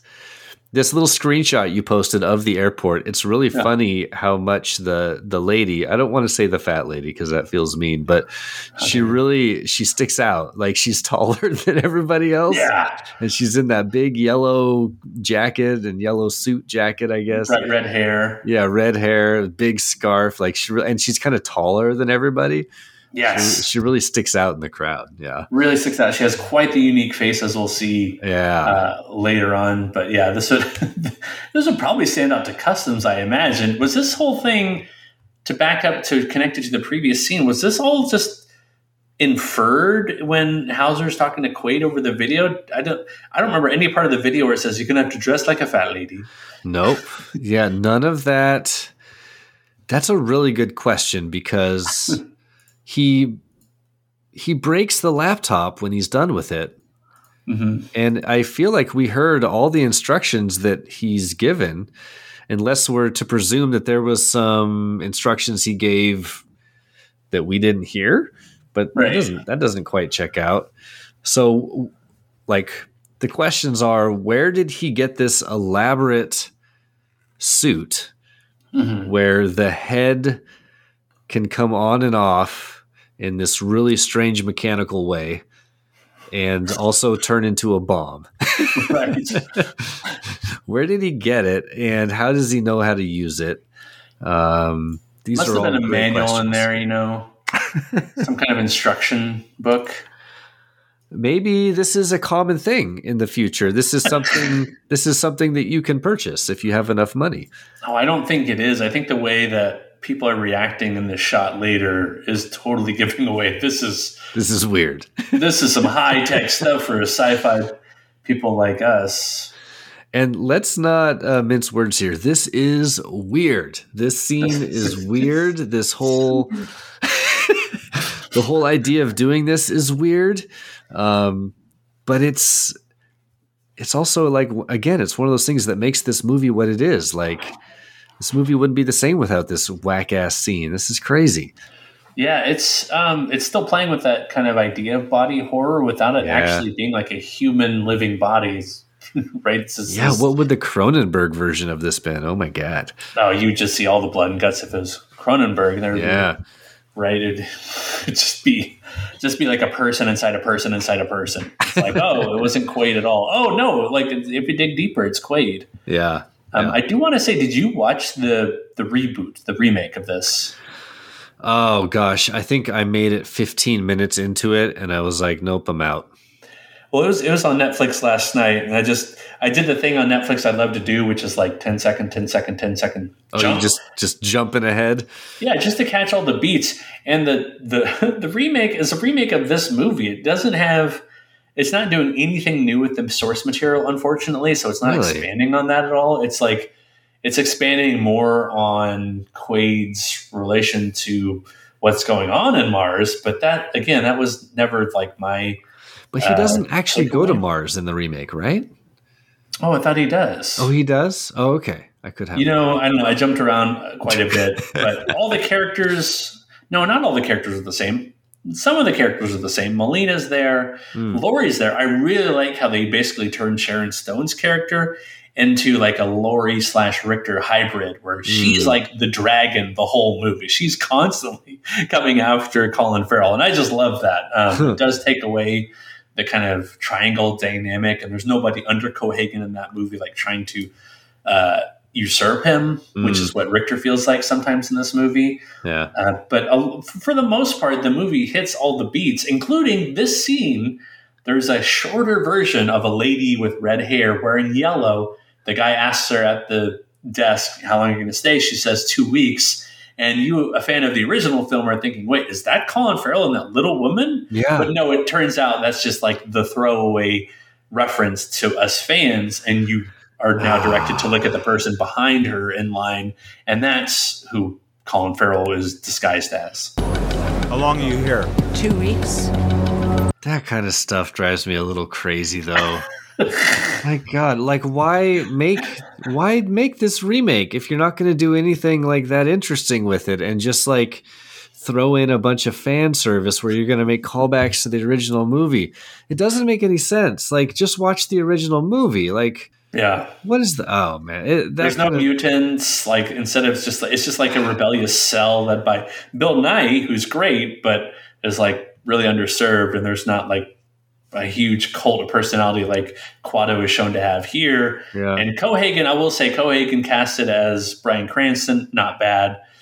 Um, but it's just it's just too much, yeah, fan service referencing. Not even it's weird to call it fan service when it's just like uh, hitting all the exact same beats. It's not Right. telling a new story. It's not a sequel by any means. It's just starting over fresh. And that's so Colin Farrell in weird to me. Like, if you're gonna do a remake or a reboot, like take the source material, but do something interesting that's different. Like, Yeah. make a movie out of it. Like, it the the original source material is a short story. Like, there's a lot of different ways you can go with it.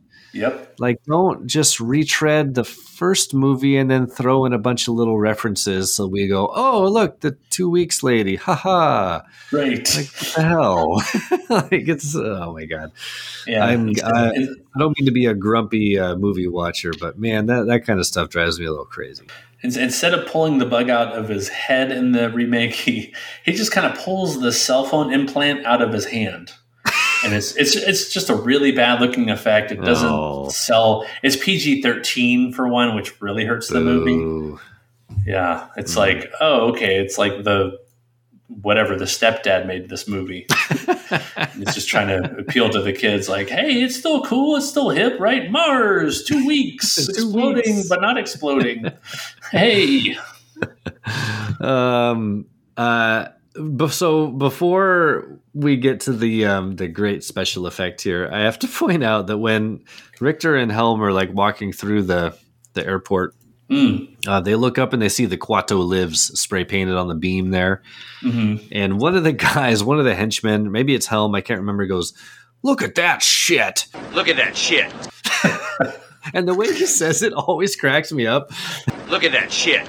And right after he says it, I always say it right back to the screen. Look at that shit. Look at that shit. mm-hmm. Oh, it's it, it's some good stuff. It really sells the disdain that that these guys have for this character, Yeah. and like how also what I like, and uh, how also there's like multiple things going on for these bad guys. It's not just Quaid, Quaid, Quaid, Quaid, Quaid, but it's also like oh, there's like this crap going in going on Look at that shit.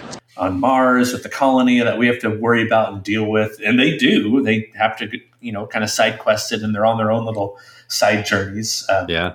Richter and Helm, like trying to help put down the rebellions and chase Quaid at the same time. I, I really enjoy that kind of a little bit of dimensionality for those characters. Like, oh, they have more going on. Yeah, they do kind of round out those characters a little bit more than just being a, a two dimensional bad guy. Look at that shit.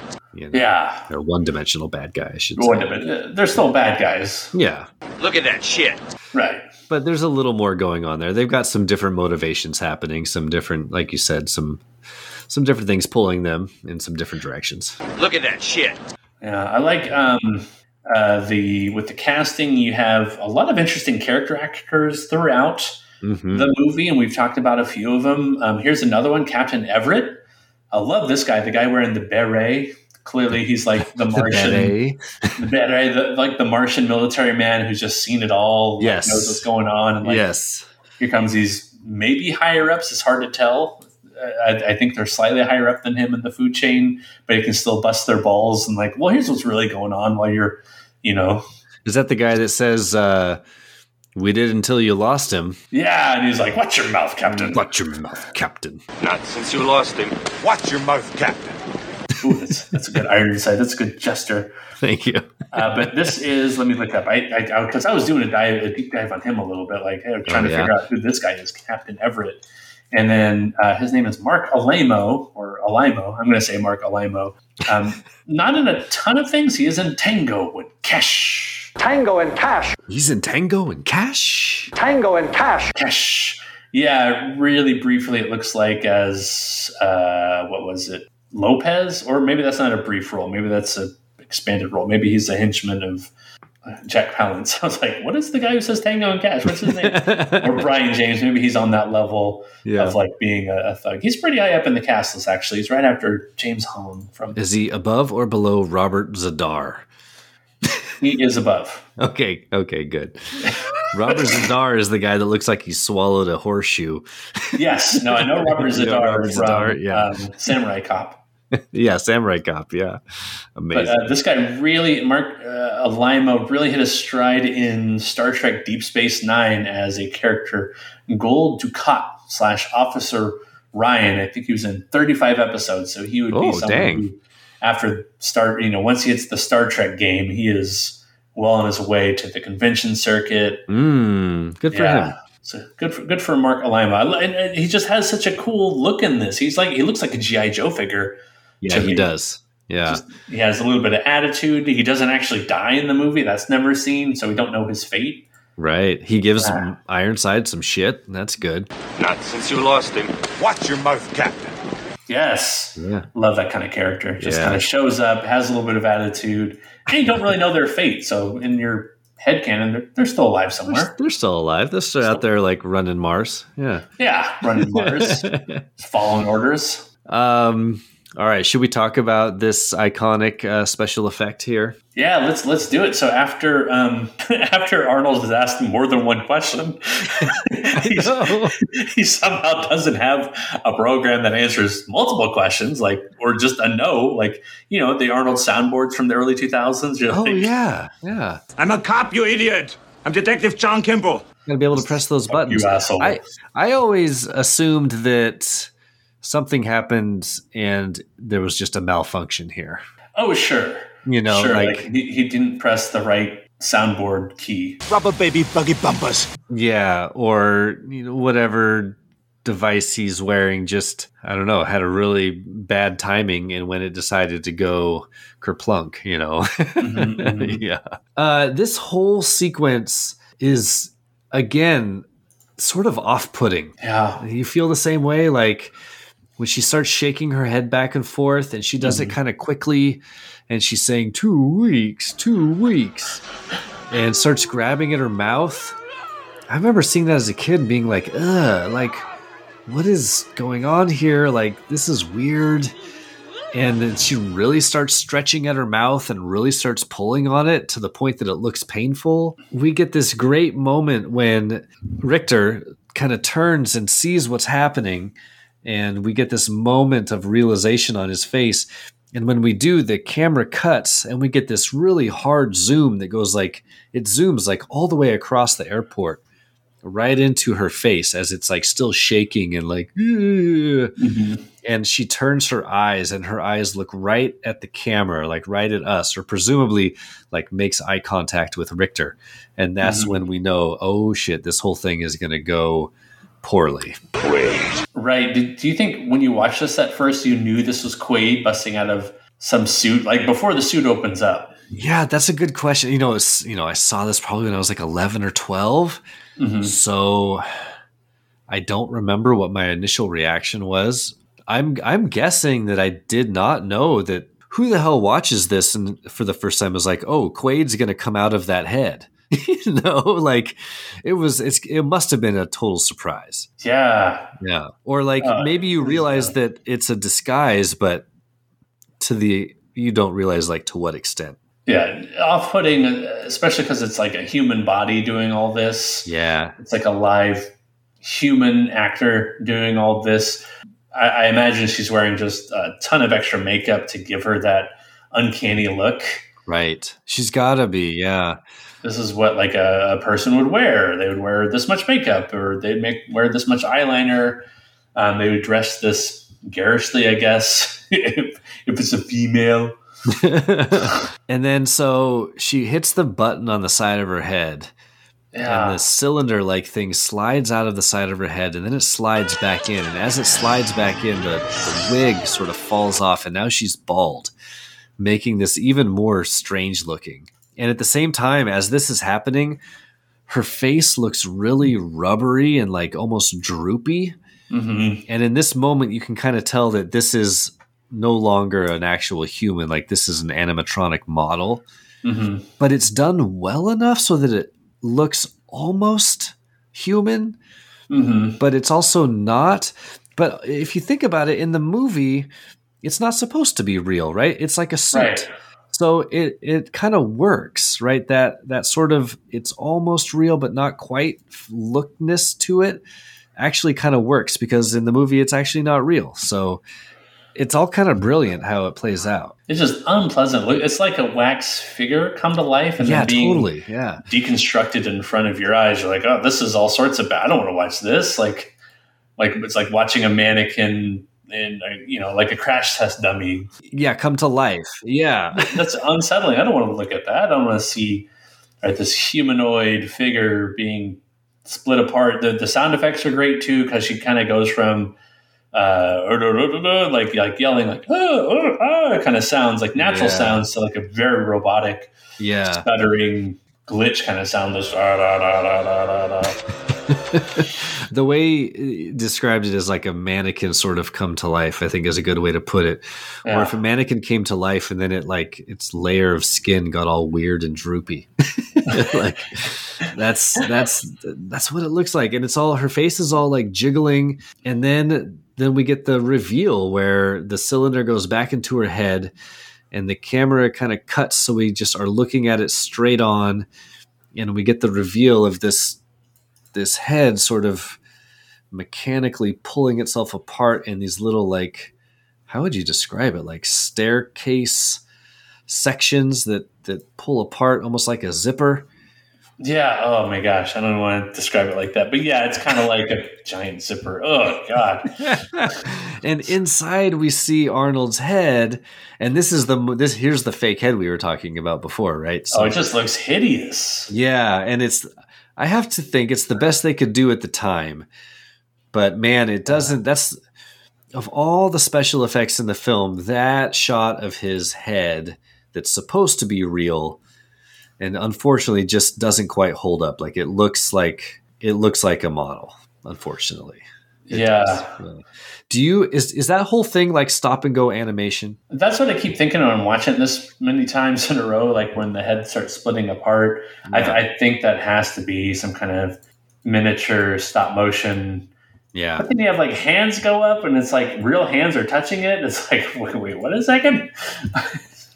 Yeah, But in the same shot, it like catches it and then pushes it back together. I don't know how they're doing it. If they're maybe having to individually animate each of these surfaces because the head goes back together into the fully formed woman's head, Right. which he throws and then becomes animated again. It's like, oh, It it's you know it's pretty incredible. Like f- the special effects work that went into that in 1990 Mhm. it was pretty cutting edge. Like that was a that was a state of the art effect, I think, at the time.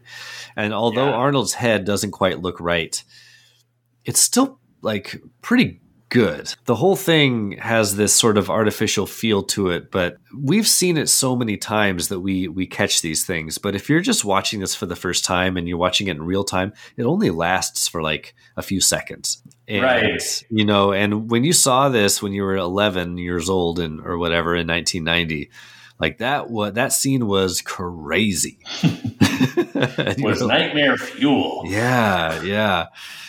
And then, you know, after that, so now he's just I love how how calm he is holding the head, like almost with a smirk on his face, like, ha ha, look what I did. Oh, when he throws it and says catch to the people, he's smiling. He's he's just having a good old time. Yeah, he just apparently just knows he's gonna get away with all this. He's not worried at all.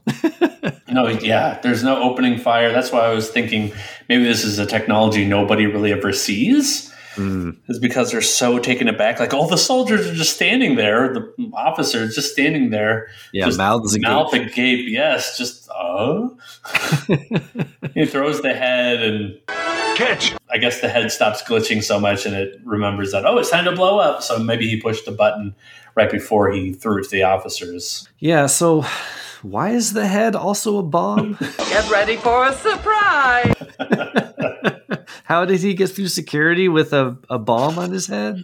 Yeah, I don't know. You you have to imagine there's some kind of security on Earth, right? That he had Right. to go through. So How did he get through security wearing like a mechanical suit? No. it's just hopefully they only ans- ask questions that could end in two weeks. Two weeks. Right. How long are you going to Mars? Two weeks. Like how long you been vegan? Two weeks. Two weeks. How long uh, do you need more time to finish your your chicken? Two weeks. Two Two weeks. weeks. Oh, okay, okay. We'll give you the two Um, all weeks. right, all right. No- Nothing fishy here. Two weeks. How long is half of a month? Two weeks. What's two fortnights in a row? No. What's one fortnight equal? What's one fortnight?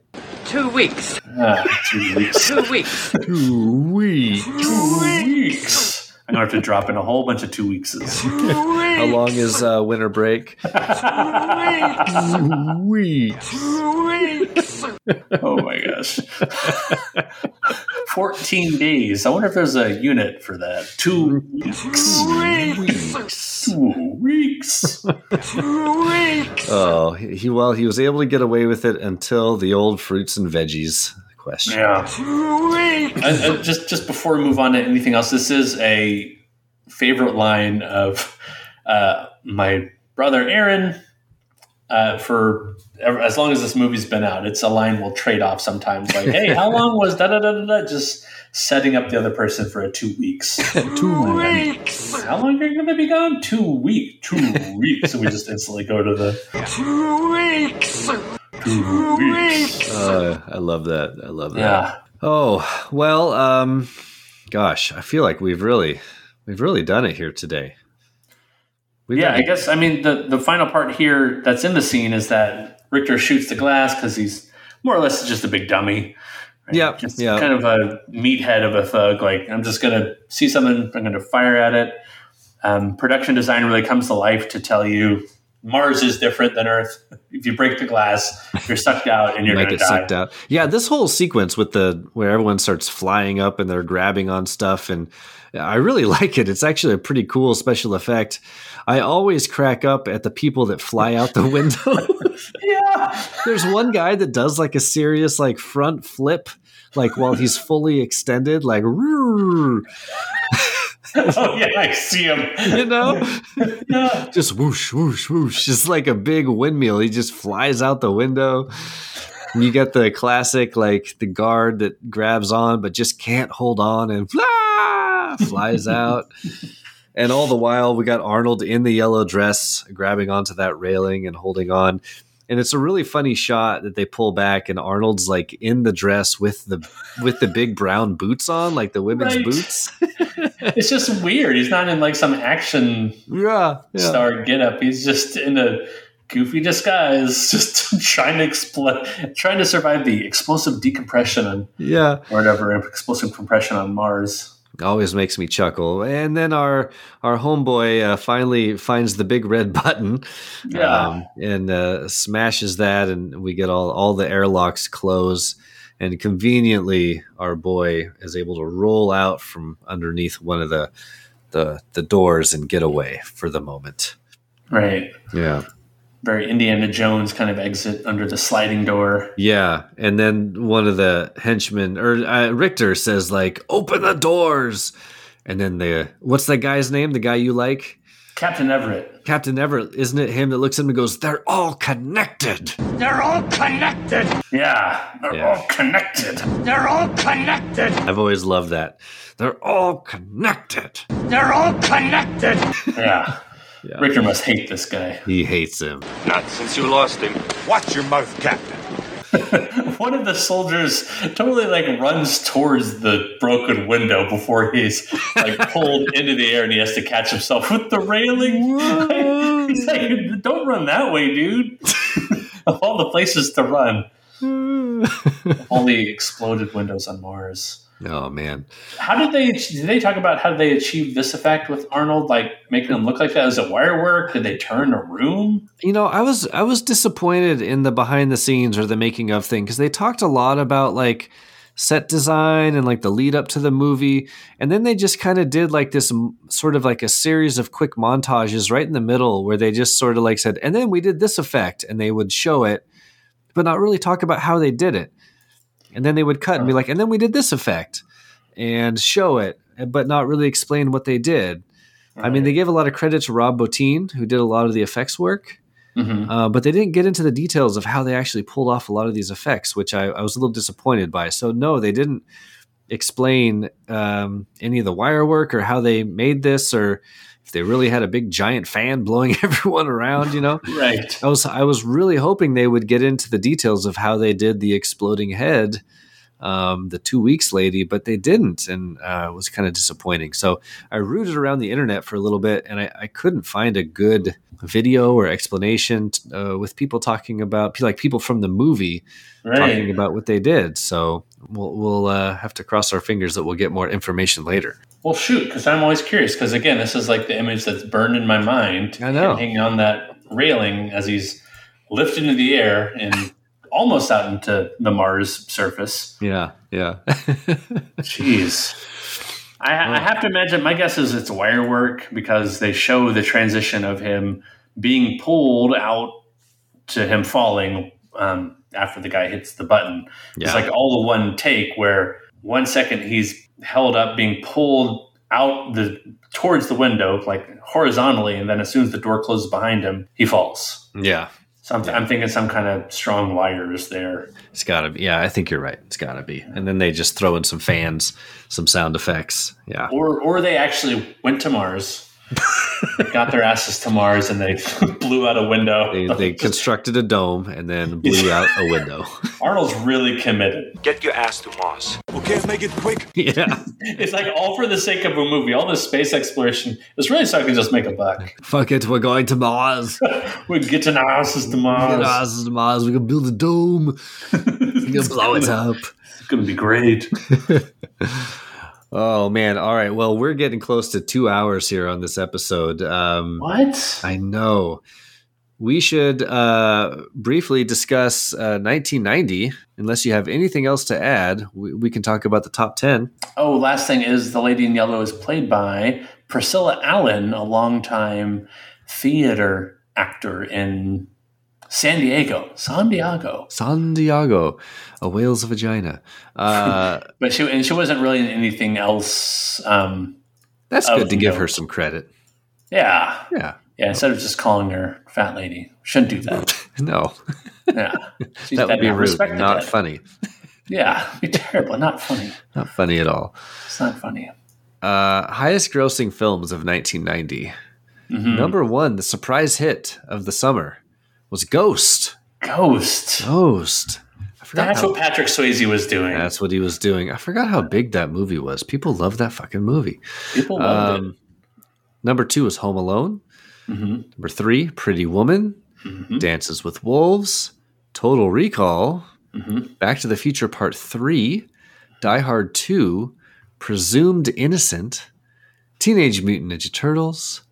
And another Arnold movie, Kindergarten Cop, at number oh, 10. Wow. Yeah pretty good year for movies. Looking at that top 10, looking at the uh, other notables, uh, a lot going on in 1990. This is a pretty diverse list. Yeah, I, I, imagine I've let's see. I have to think about my theater going. Definitely saw Back to the Future Part Three in theaters. Yeah, me too. Definitely saw Ninja Turtles in theaters. Me Hunt for Red October. Yeah. And looking at the other, movies, I think I saw Kindergarten Cop in theaters. Yeah, I might have seen that in theaters. I don't know. That might have been yeah, maybe, maybe for me. I'm not really sure. Ernest Goes to Jail probably saw that in theaters. Seriously, we saw all the Ernest movies growing up. My family loved it. They love the Ernest movies. Love Ernest. Mm. But yeah, Edward Scissorhands comes out this year. Godfather Three, Men at Work. That's a that's a fun little oh, movie. I there. loved that movie when I was Yeah. 11. Yeah. Dark Man by Sam Raimi. Mm-hmm. Um, Young Guns 2, Flatliners, Exorcist 3, Another 48 Hours, Bird on a Wire, Dick Tracy, Days of Thunder, Ghost Dad with Bill Cosby. oh no. Uh, Tremors, of course. That's a Oh. classic. I was hoping you'd mention that. Yeah. Yes, love Tremors. Yeah. Uh, and let's see, last I'll leave on is Blind Fury, which is Rutger Hauer as a blind samurai. that movie, I've never seen it, but I've seen the cover. It looks amazing. So goofy. I do believe that's where he cuts off a guy's bushy eyebrows in one Yes. scene. You're like, wait, is this a serious movie or Uh, what? uh, you skipped over uh, Goodfellas. Oh yeah, Goodfellas. I, I've never been a Goodfellas fan. Just a little bit too serious of a movie for me. But hey, you know, Oh my god! I know it's a classic. I, I know that. I know it's like top, top, top of you know movie making for some people. That's Oh, great. it's, it's amazing film. Uh, it is it is a serious movie, but there's a lot of just great stuff in that movie. I man, and it just cooks. That movie just moves from one scene to the next. It is fantastic. I, I always like the the just the menace of that one scene where Robert De Niro's telling uh, who is Lorraine Bracco to go to the back. He's like, "Oh, the good coats are in the back," and Oh, you're like, yeah, "Oh my god, like what's going to happen?" That that to me plays almost like a David Lynch scene right. where right. there's like, "Oh, there's some menace there," but they're not showing anything. It's just all implied. and that's when yeah she realizes that she needs to leave. Yeah, yeah, it's it's time to go. It's time to pull an Arnold and yeah, Get the hell outta leave here. Leave the scene. Get that. Get my ass to Mars. Get your ass to Mars. I noticed you skipped over some notable uh, part twos. Yeah, this is this is something we talked about in Predator Minute days, where Yeah. you get minute ninety, but you have a lot of uh, a lot of part twos this year, including Die Hard Two, Yeah, Die Hard two. You got of course Predator two. Predator Two. You've got RoboCop two, Gremlins two. These are all good part twos. Yeah, Uh, Delta Force 2, Child's Play 2, that's a good part 2. Uh, Troll 2, not good, but um, but beloved. is that the one that's like famous for how bad it is? yes. Okay. With the kids like, oh, they've eaten you. Oh my god! Oh my god. They're going to eat me next. They're going to eat me next. Like narrating what's happening. oh my god! Oh my god! Oh, it's so funny though. Oh. oh, I won't take up too much time here, but you've also got Young Guns 2, you got Exorcist 3, The Gods Must Be Crazy 2, uh, Rocky 5, Psycho Mm-hmm. 4, um, I think, uh, oh, Godfather 3, you already mentioned. Yeah, a lot Mhm. of good sequels there. 1990 was a fun year for film. I, um, I think there's a lot of a lot of good ones to check out in 1990. Yeah, we're still more or less in that kind of uh, mm, not necessarily blockbuster era anymore. We're more in the just kind of like we'll make movies for adults. Yeah, You know, like Ghost and Pretty Woman, Dances, with, Wolves, to a Yep. degree. Even though I'm sure a bunch of kids had to see that like in middle school and high school in, in the Yeah. 90s. I didn't, thankfully. yeah. Uh, Presumed yeah, innocent. Yeah. Yeah. Yeah. number eight. That's crazy. Total Recall, let's say, is uh, more probably appropriate for adults than kids. Yeah, yeah, for sure. Um, different time, different time. Uh, back when R-rated movies made the top ten of the year. Yeah, I made the top 10 multiple times. Yeah, yeah. All right. Well, um, I'm glad to see our movie of this episode make the top 10 list with uh, a worldwide gross of $261 million. And Arnold got 15% of the profits. So good job, Arnold. Good job, Arnold. Yeah, he's he's doing well for himself, making those good decisions. Yeah. All right. Well, I think we need to transition to our last couple segments, our most popular segments of this show, clearly. Right. Really, this is why Um, people listen. Let's just jump to here. This is why. Now, this is actually going to be a very tough one, I think, for me. I don't know Hmm. for you, but our recurring segment is it better than Predator? I'm going to throw it to you, Jon, because I still think I need to come up with my answers. Do you have a decision? Is it better than Predator? Uh, I'm going to say in a lot of ways, yes, uh, in terms of like the violence, but and in terms of just like making you intrigued in the mystery. But I think I don't know. I, I think I have to go with Predator again. If they're both sitting on the table, it's a tough choice because like the Yeah. movies have a lot in common in terms of um, being those kind of over the top shows of action where they're definitely going the extra step to make things more brutal and they're Mhm. making things more far fetched. They both have, well, Predator has like the sci fi mm, leanings with the Predator itself, uh, but this movie's going whole hog on the sci fi. So I don't know if you if you like a really gory kind of mystery action movie, Total Recall. Uh, but for me, just kind of in my own taste, liking the kind of slimmer, refined A to B movie, I think you have to go Predator. But if you're going to make an A to B movie where they go to Mars, I think this is really well done. I think it's a solid movie that uh, really moves. I think um, this scene you chose was a really good indicator of that. Um, Yeah. Because the guys hunting for Quaid uh, find him because the Johnny cab he was in crashed and exploded, and it crashed and exploded because he was having the commandeer the Johnny cab. So one thing was clearly leading to one to another just really quickly. Mhm. Uh, to me, when they hit Mars and it becomes kind of about the Martian Revolution, that's where it just kind of loses me a little bit. I don't care about the mutants. Sorry to say, like Mhm. love the mutants and their look and their design, but um, they just that that little through line doesn't do it for me. And with Predator, you just are just we're trying to survive the Predator, and that's it. Everybody we know is here. We're not cutting to any other storylines because sometimes you can lose the the momentum cutting to other storylines. Uh, and it just tells that one story, and I think it does it well enough. Where I would just choose Predator over it. Fair enough. Fair enough. You're right. Like uh, Predator, I mean, so the storyline is so straightforward. Like there's there's no ambiguity there. This is a really tough one for me. You know, you talk about the the test where like the two movies are sitting on a table. Which one do you choose? I literally have both of these movies on in 4K on my shelf, and I can literally make that decision if I want to. Um, if you had asked like 12 year old me, like, what are your top Arnold Schwarzenegger movies? I probably would have gone T2, followed by Total Recall, followed by Predator. Mm-hmm. Um, and I don't know if that has changed for me. Wow. Um, Total Recall holds a. It, if you had asked me back then in the 90s, I I saw Total Recall way more times than I saw Predator. Mm-hmm. And I loved Predator, but Total Recall was always stood out to me because it was so weird and so different than any other movie I'd ever seen.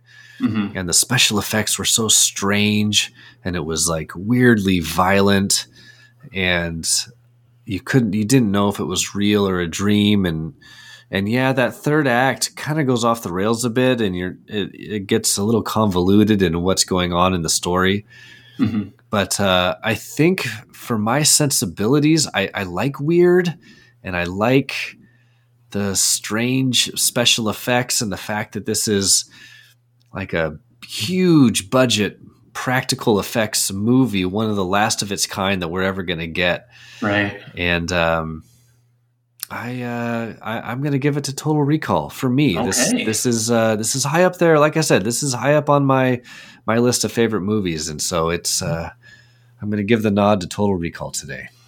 Sure. Okay. Yeah. I can understand that. Yeah. Yeah. Um. Okay. Oh, I meant to I meant to ask. Do you think it's a dream or do you think it's real? Um. Over the years, I've come down on the side of dream. Okay. Um, and it mainly comes down to you know that scene when he's at the recall facility and he's choosing his adventure, and the name of the adventure is Blue Sky on Mars, mm-hmm. and he chooses Melina, who literally shows up on the screen is the exact same woman. Right. And we get that transition where they stick him with the needle, the camera zooms into him in the chair and then as the camera pulls out that's kind of when the movie turns and mm-hmm. now he's in secret agent mode so i i've decided over the years that uh, i think it's it's all his um his recall secret agent vacation that he's paid for mm-hmm. uh but you know, i'm not like digging my heels in or dying on that hill like you can certainly make arguments one way or another so um, if if with a gun to my head, that's probably what I would say. But uh, again, like Verhoeven purposefully left it ambiguous. So I don't think there's really a right or wrong answer here. Okay. Yeah. Yeah. What about you? Have you ever, do you come down on one side or the other? Uh, like my brain wants emotionally this to be real for Yeah. Arnold and Yeah. performing all these crazy adventures. But like when I think about it, like my logical brain is saying, no, no, it has to be a dream because it kicks right in, like you're saying, as soon as they start the recall process where they're like, we didn't even implant the memories yet, or we didn't even start the process, or whatever. And it's like, well, I think they have by then. And then the screen fading to white at the end is meant to be his waking up from the dream, I guess. Yeah. Yeah. But then, but then that just makes me want to see more of a movie following Doug Quaid around. Like, okay, what part is real? What part is fake? Like, is there this kind of drama going in on Mars? How do we explain like all the side things going on off camera? Like when maybe Richter and Cohaagen are talking in a completely different area. yeah. Yeah. Yeah, it's, it's yeah. So I want it to be real, but I think it's a dream. Hmm. Okay. Yeah. Fair enough. Fair Yeah. enough. Um, all right. Well, I think we're starting to wrap things up here. Should we do some quick recommends? Let's do it. Quick recommends, uh, Jeff. What do you have to recommend? I'm going to quickly recommend a, a podcast that I have been listening to lately. Um, I actually just uh, finished, I think, its first season. Um, it is a podcast that's hosted by the um, actor and comedian Seth Rogen. Um, and it's called Story Time. And uh, each episode is about a half an hour long. And uh, Seth Rogen just has a guest on who has a crazy story to tell and uh, that's the episode and, and that person tells the story but it's also like a really well produced podcast where they kind of have the person tell the story but sort of seth rogen sort of uh, comes in over the top with some voiceover stuff and they do some um, uh, some sound effects and kind of they really produce it to sound um, like this really kind of tight concise uh, telling of a, a crazy story. And uh, they're good. They're funny and interesting um, and uh, it's a quick easy listen. Each episode like i said is about a half an hour to 40 minutes. And uh, yeah check it out. It's called story time with uh, seth rogen Okay. Uh, was there a particular story that stood out to you? There's one, I think it's the last one of this first season that's about a bear attack. that is absolutely insane. It's about a guy that goes on an overnight hike by himself and ends up running into a grizzly bear. And he tells the story of what happens next. And it is crazy. Huh. It's definitely the story that stood out to me from that season. And these are true stories? They are true stories. Yes. Yeah. They're Okay. all true stories. And some of them are like, it's- oh, go ahead. oh, sorry. Some of them are kind of sillier and more mundane, um, and some of them are like more like serious, like that one. Like this person got attacked by a bear.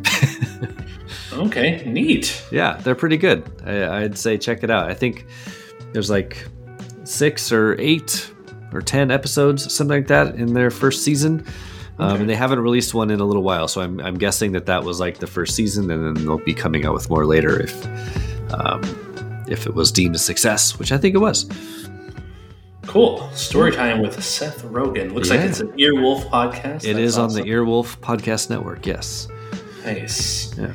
Um, cool. Well, I have to give that a listen sometime. Yeah, it's Um, good. It's good for uh, it's good like driving podcast for sure. Nice. Yeah. Nice. That's that's probably one I could listen to with Sarah as well because Yeah, she'd probably like to it too. share the stories. Yeah. She just, she's not necessarily digging like a whole bunch of movie talking podcasts Yeah. like I am, but No, they're good. It's like good human interest. Like some of them are funny, some of them are more serious, some of them are like about relationships, uh, but they're all like just good stories told in a good way. Mhm. Yeah. Uh, what do you got for us, Jon? What are we recommending this week? Uh, well, Star Wars just put out the first episode, I guess the first couple episodes of the newest show, the Book of Boba Fett. Ah, I gotta watch it. I haven't watched it yet. I'll go ahead and just give that a recommend. I've only seen this first episode, and I've heard a lot of mixed things about it, but uh, I've enjoyed it. It's just all about the transition of Boba Fett from the end of the Mandalorian series, where you see him um, killing Bib Fortuna, who was Jabba's right hand man until Jabba's death in Return of the Jedi. Uh, and you see him just kind of establish himself on Tatooine as the new crime lord. Mm. And we know very little from the first episode. It's a lot of flashbacks about how he survived the Sarlacc pit, um, how he survived being in the desert amongst Jawas and Tuscan Raiders. um, so it's it's just just a fun little like new origin story about a character who's who's had a huge fan base over the years, and it's really the fans who brought this series to life because. Uh, or and, and I would say the fans who brought Mandalorian to life because Mandalorian is really just based on the idea that Boba Fett was such a popular figure. Right. Make a show about the same kind of guy, um, and hopefully, you know, hopefully it takes some twists and turns, and we see some familiar characters and learn about some new friends or foes. Uh, I'm really excited to see where this season or where this show takes us. I think it's only going to be six episodes long, seven episodes long, maybe. And I don't even know if it's going to have a season two, but I'm really excited to see where they go with it. Book of Boba Fett, Disney Plus. Awesome. I'm definitely going to be checking it out. It's on my queue. Um, I just gotta. My my wife uh, and kids are not interested, so I gotta find time when I'm by myself to watch it. Yeah. yeah. All right. Well, um, I think the time is here, Jon. Uh, I've waited over two hours for this, and I'm excited to know what our next movie is going to be. Are you ready to reveal our next scene from our next movie? I am ready. Sorry, I'm just rewatching the Dr. Edgemar scene where Arnold sees the trickle of sweat and he's like, boom, God, you know, headshot. Like, that is the most cold blooded.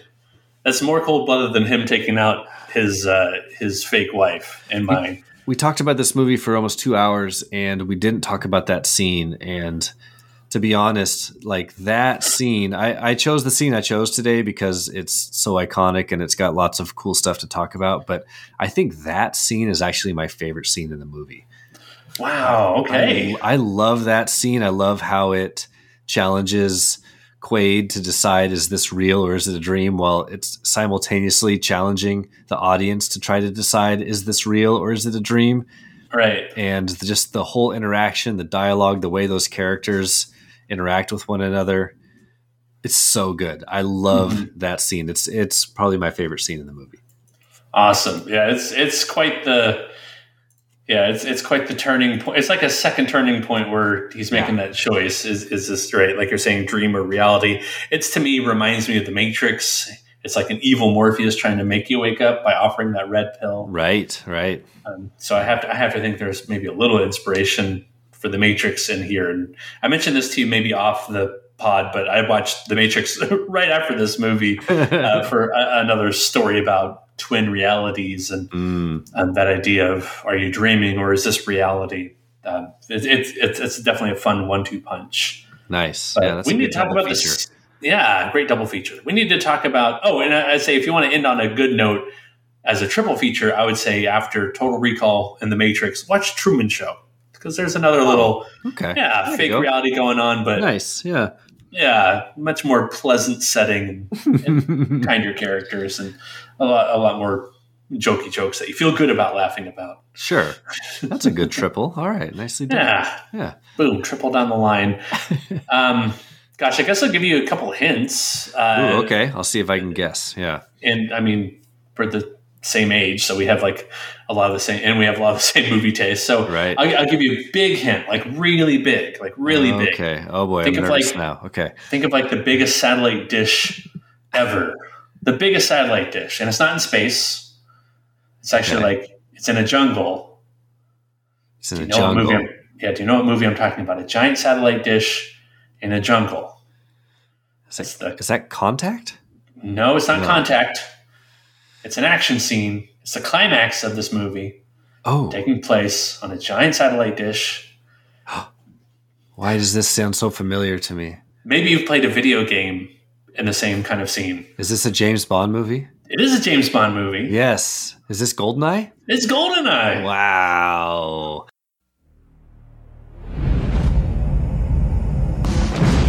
When the world is the target 72 hours ago, a secret weapon system was detonated over Severnaya.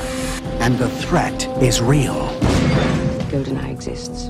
A radiation surge that destroys everything with an electronic circuit. You can still depend on one man. I want you to find GoldenEye. Three, Find who took it. two, And stop it. one.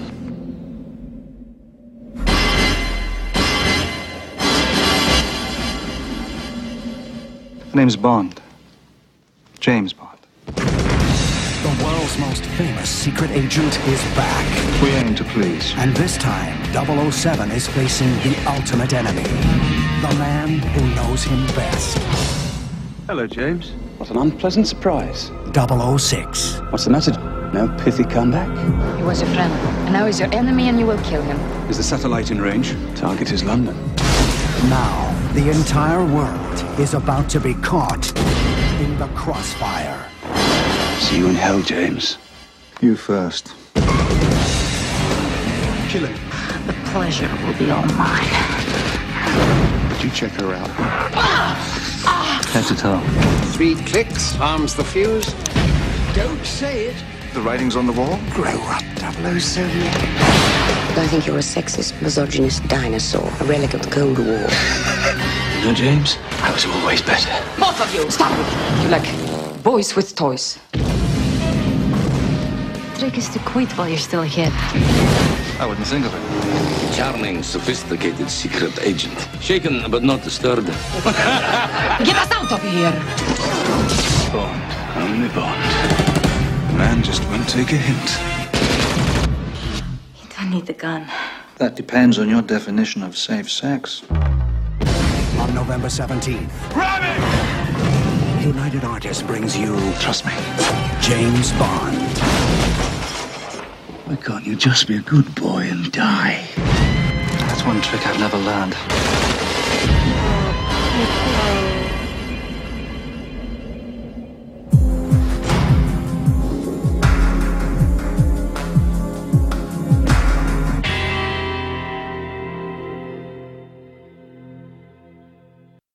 Good catch. I have not watched Goldeneye in probably what year did Goldeneye come out? 1990. 95. I was going to guess 95.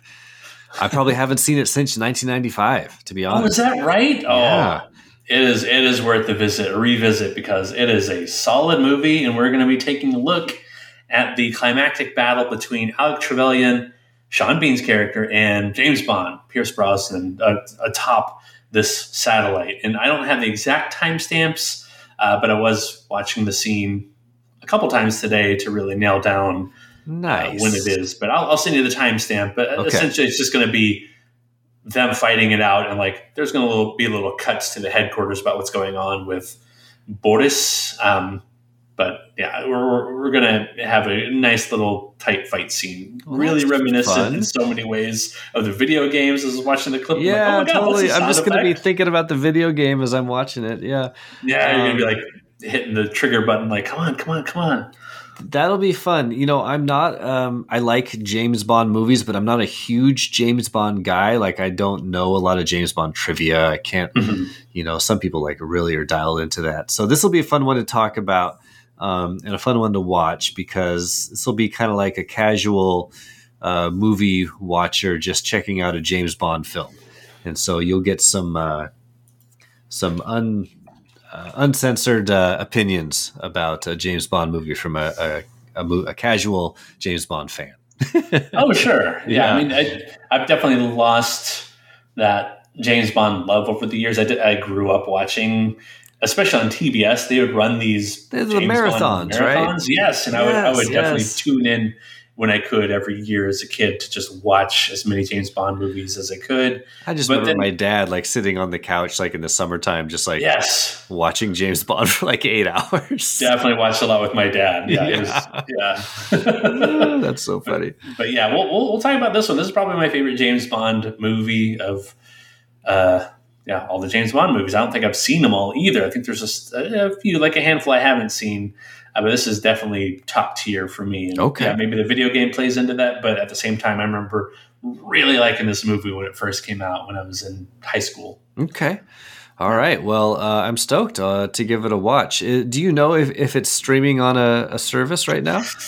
I don't know. Um, Gold. We'll, are, are we'll there any like yeah, I wonder what property James Bond is it MGM something like that. It's it's some big studio that's not one of the big streaming studios. So yeah, yeah. Yeah, that um, might be something that you have to add to the Plex, as it were. Yeah, I'm trying to uh, look up here. Uh, I have this little app that tells me these things. Um, oh, really? What's is there? If there's a specific app for that? Yeah, this app is called. Um, Where are you streaming? Uh, something like that. It's called Just Watch, just and watch. and you can just type in a movie and it will tell you where it streams.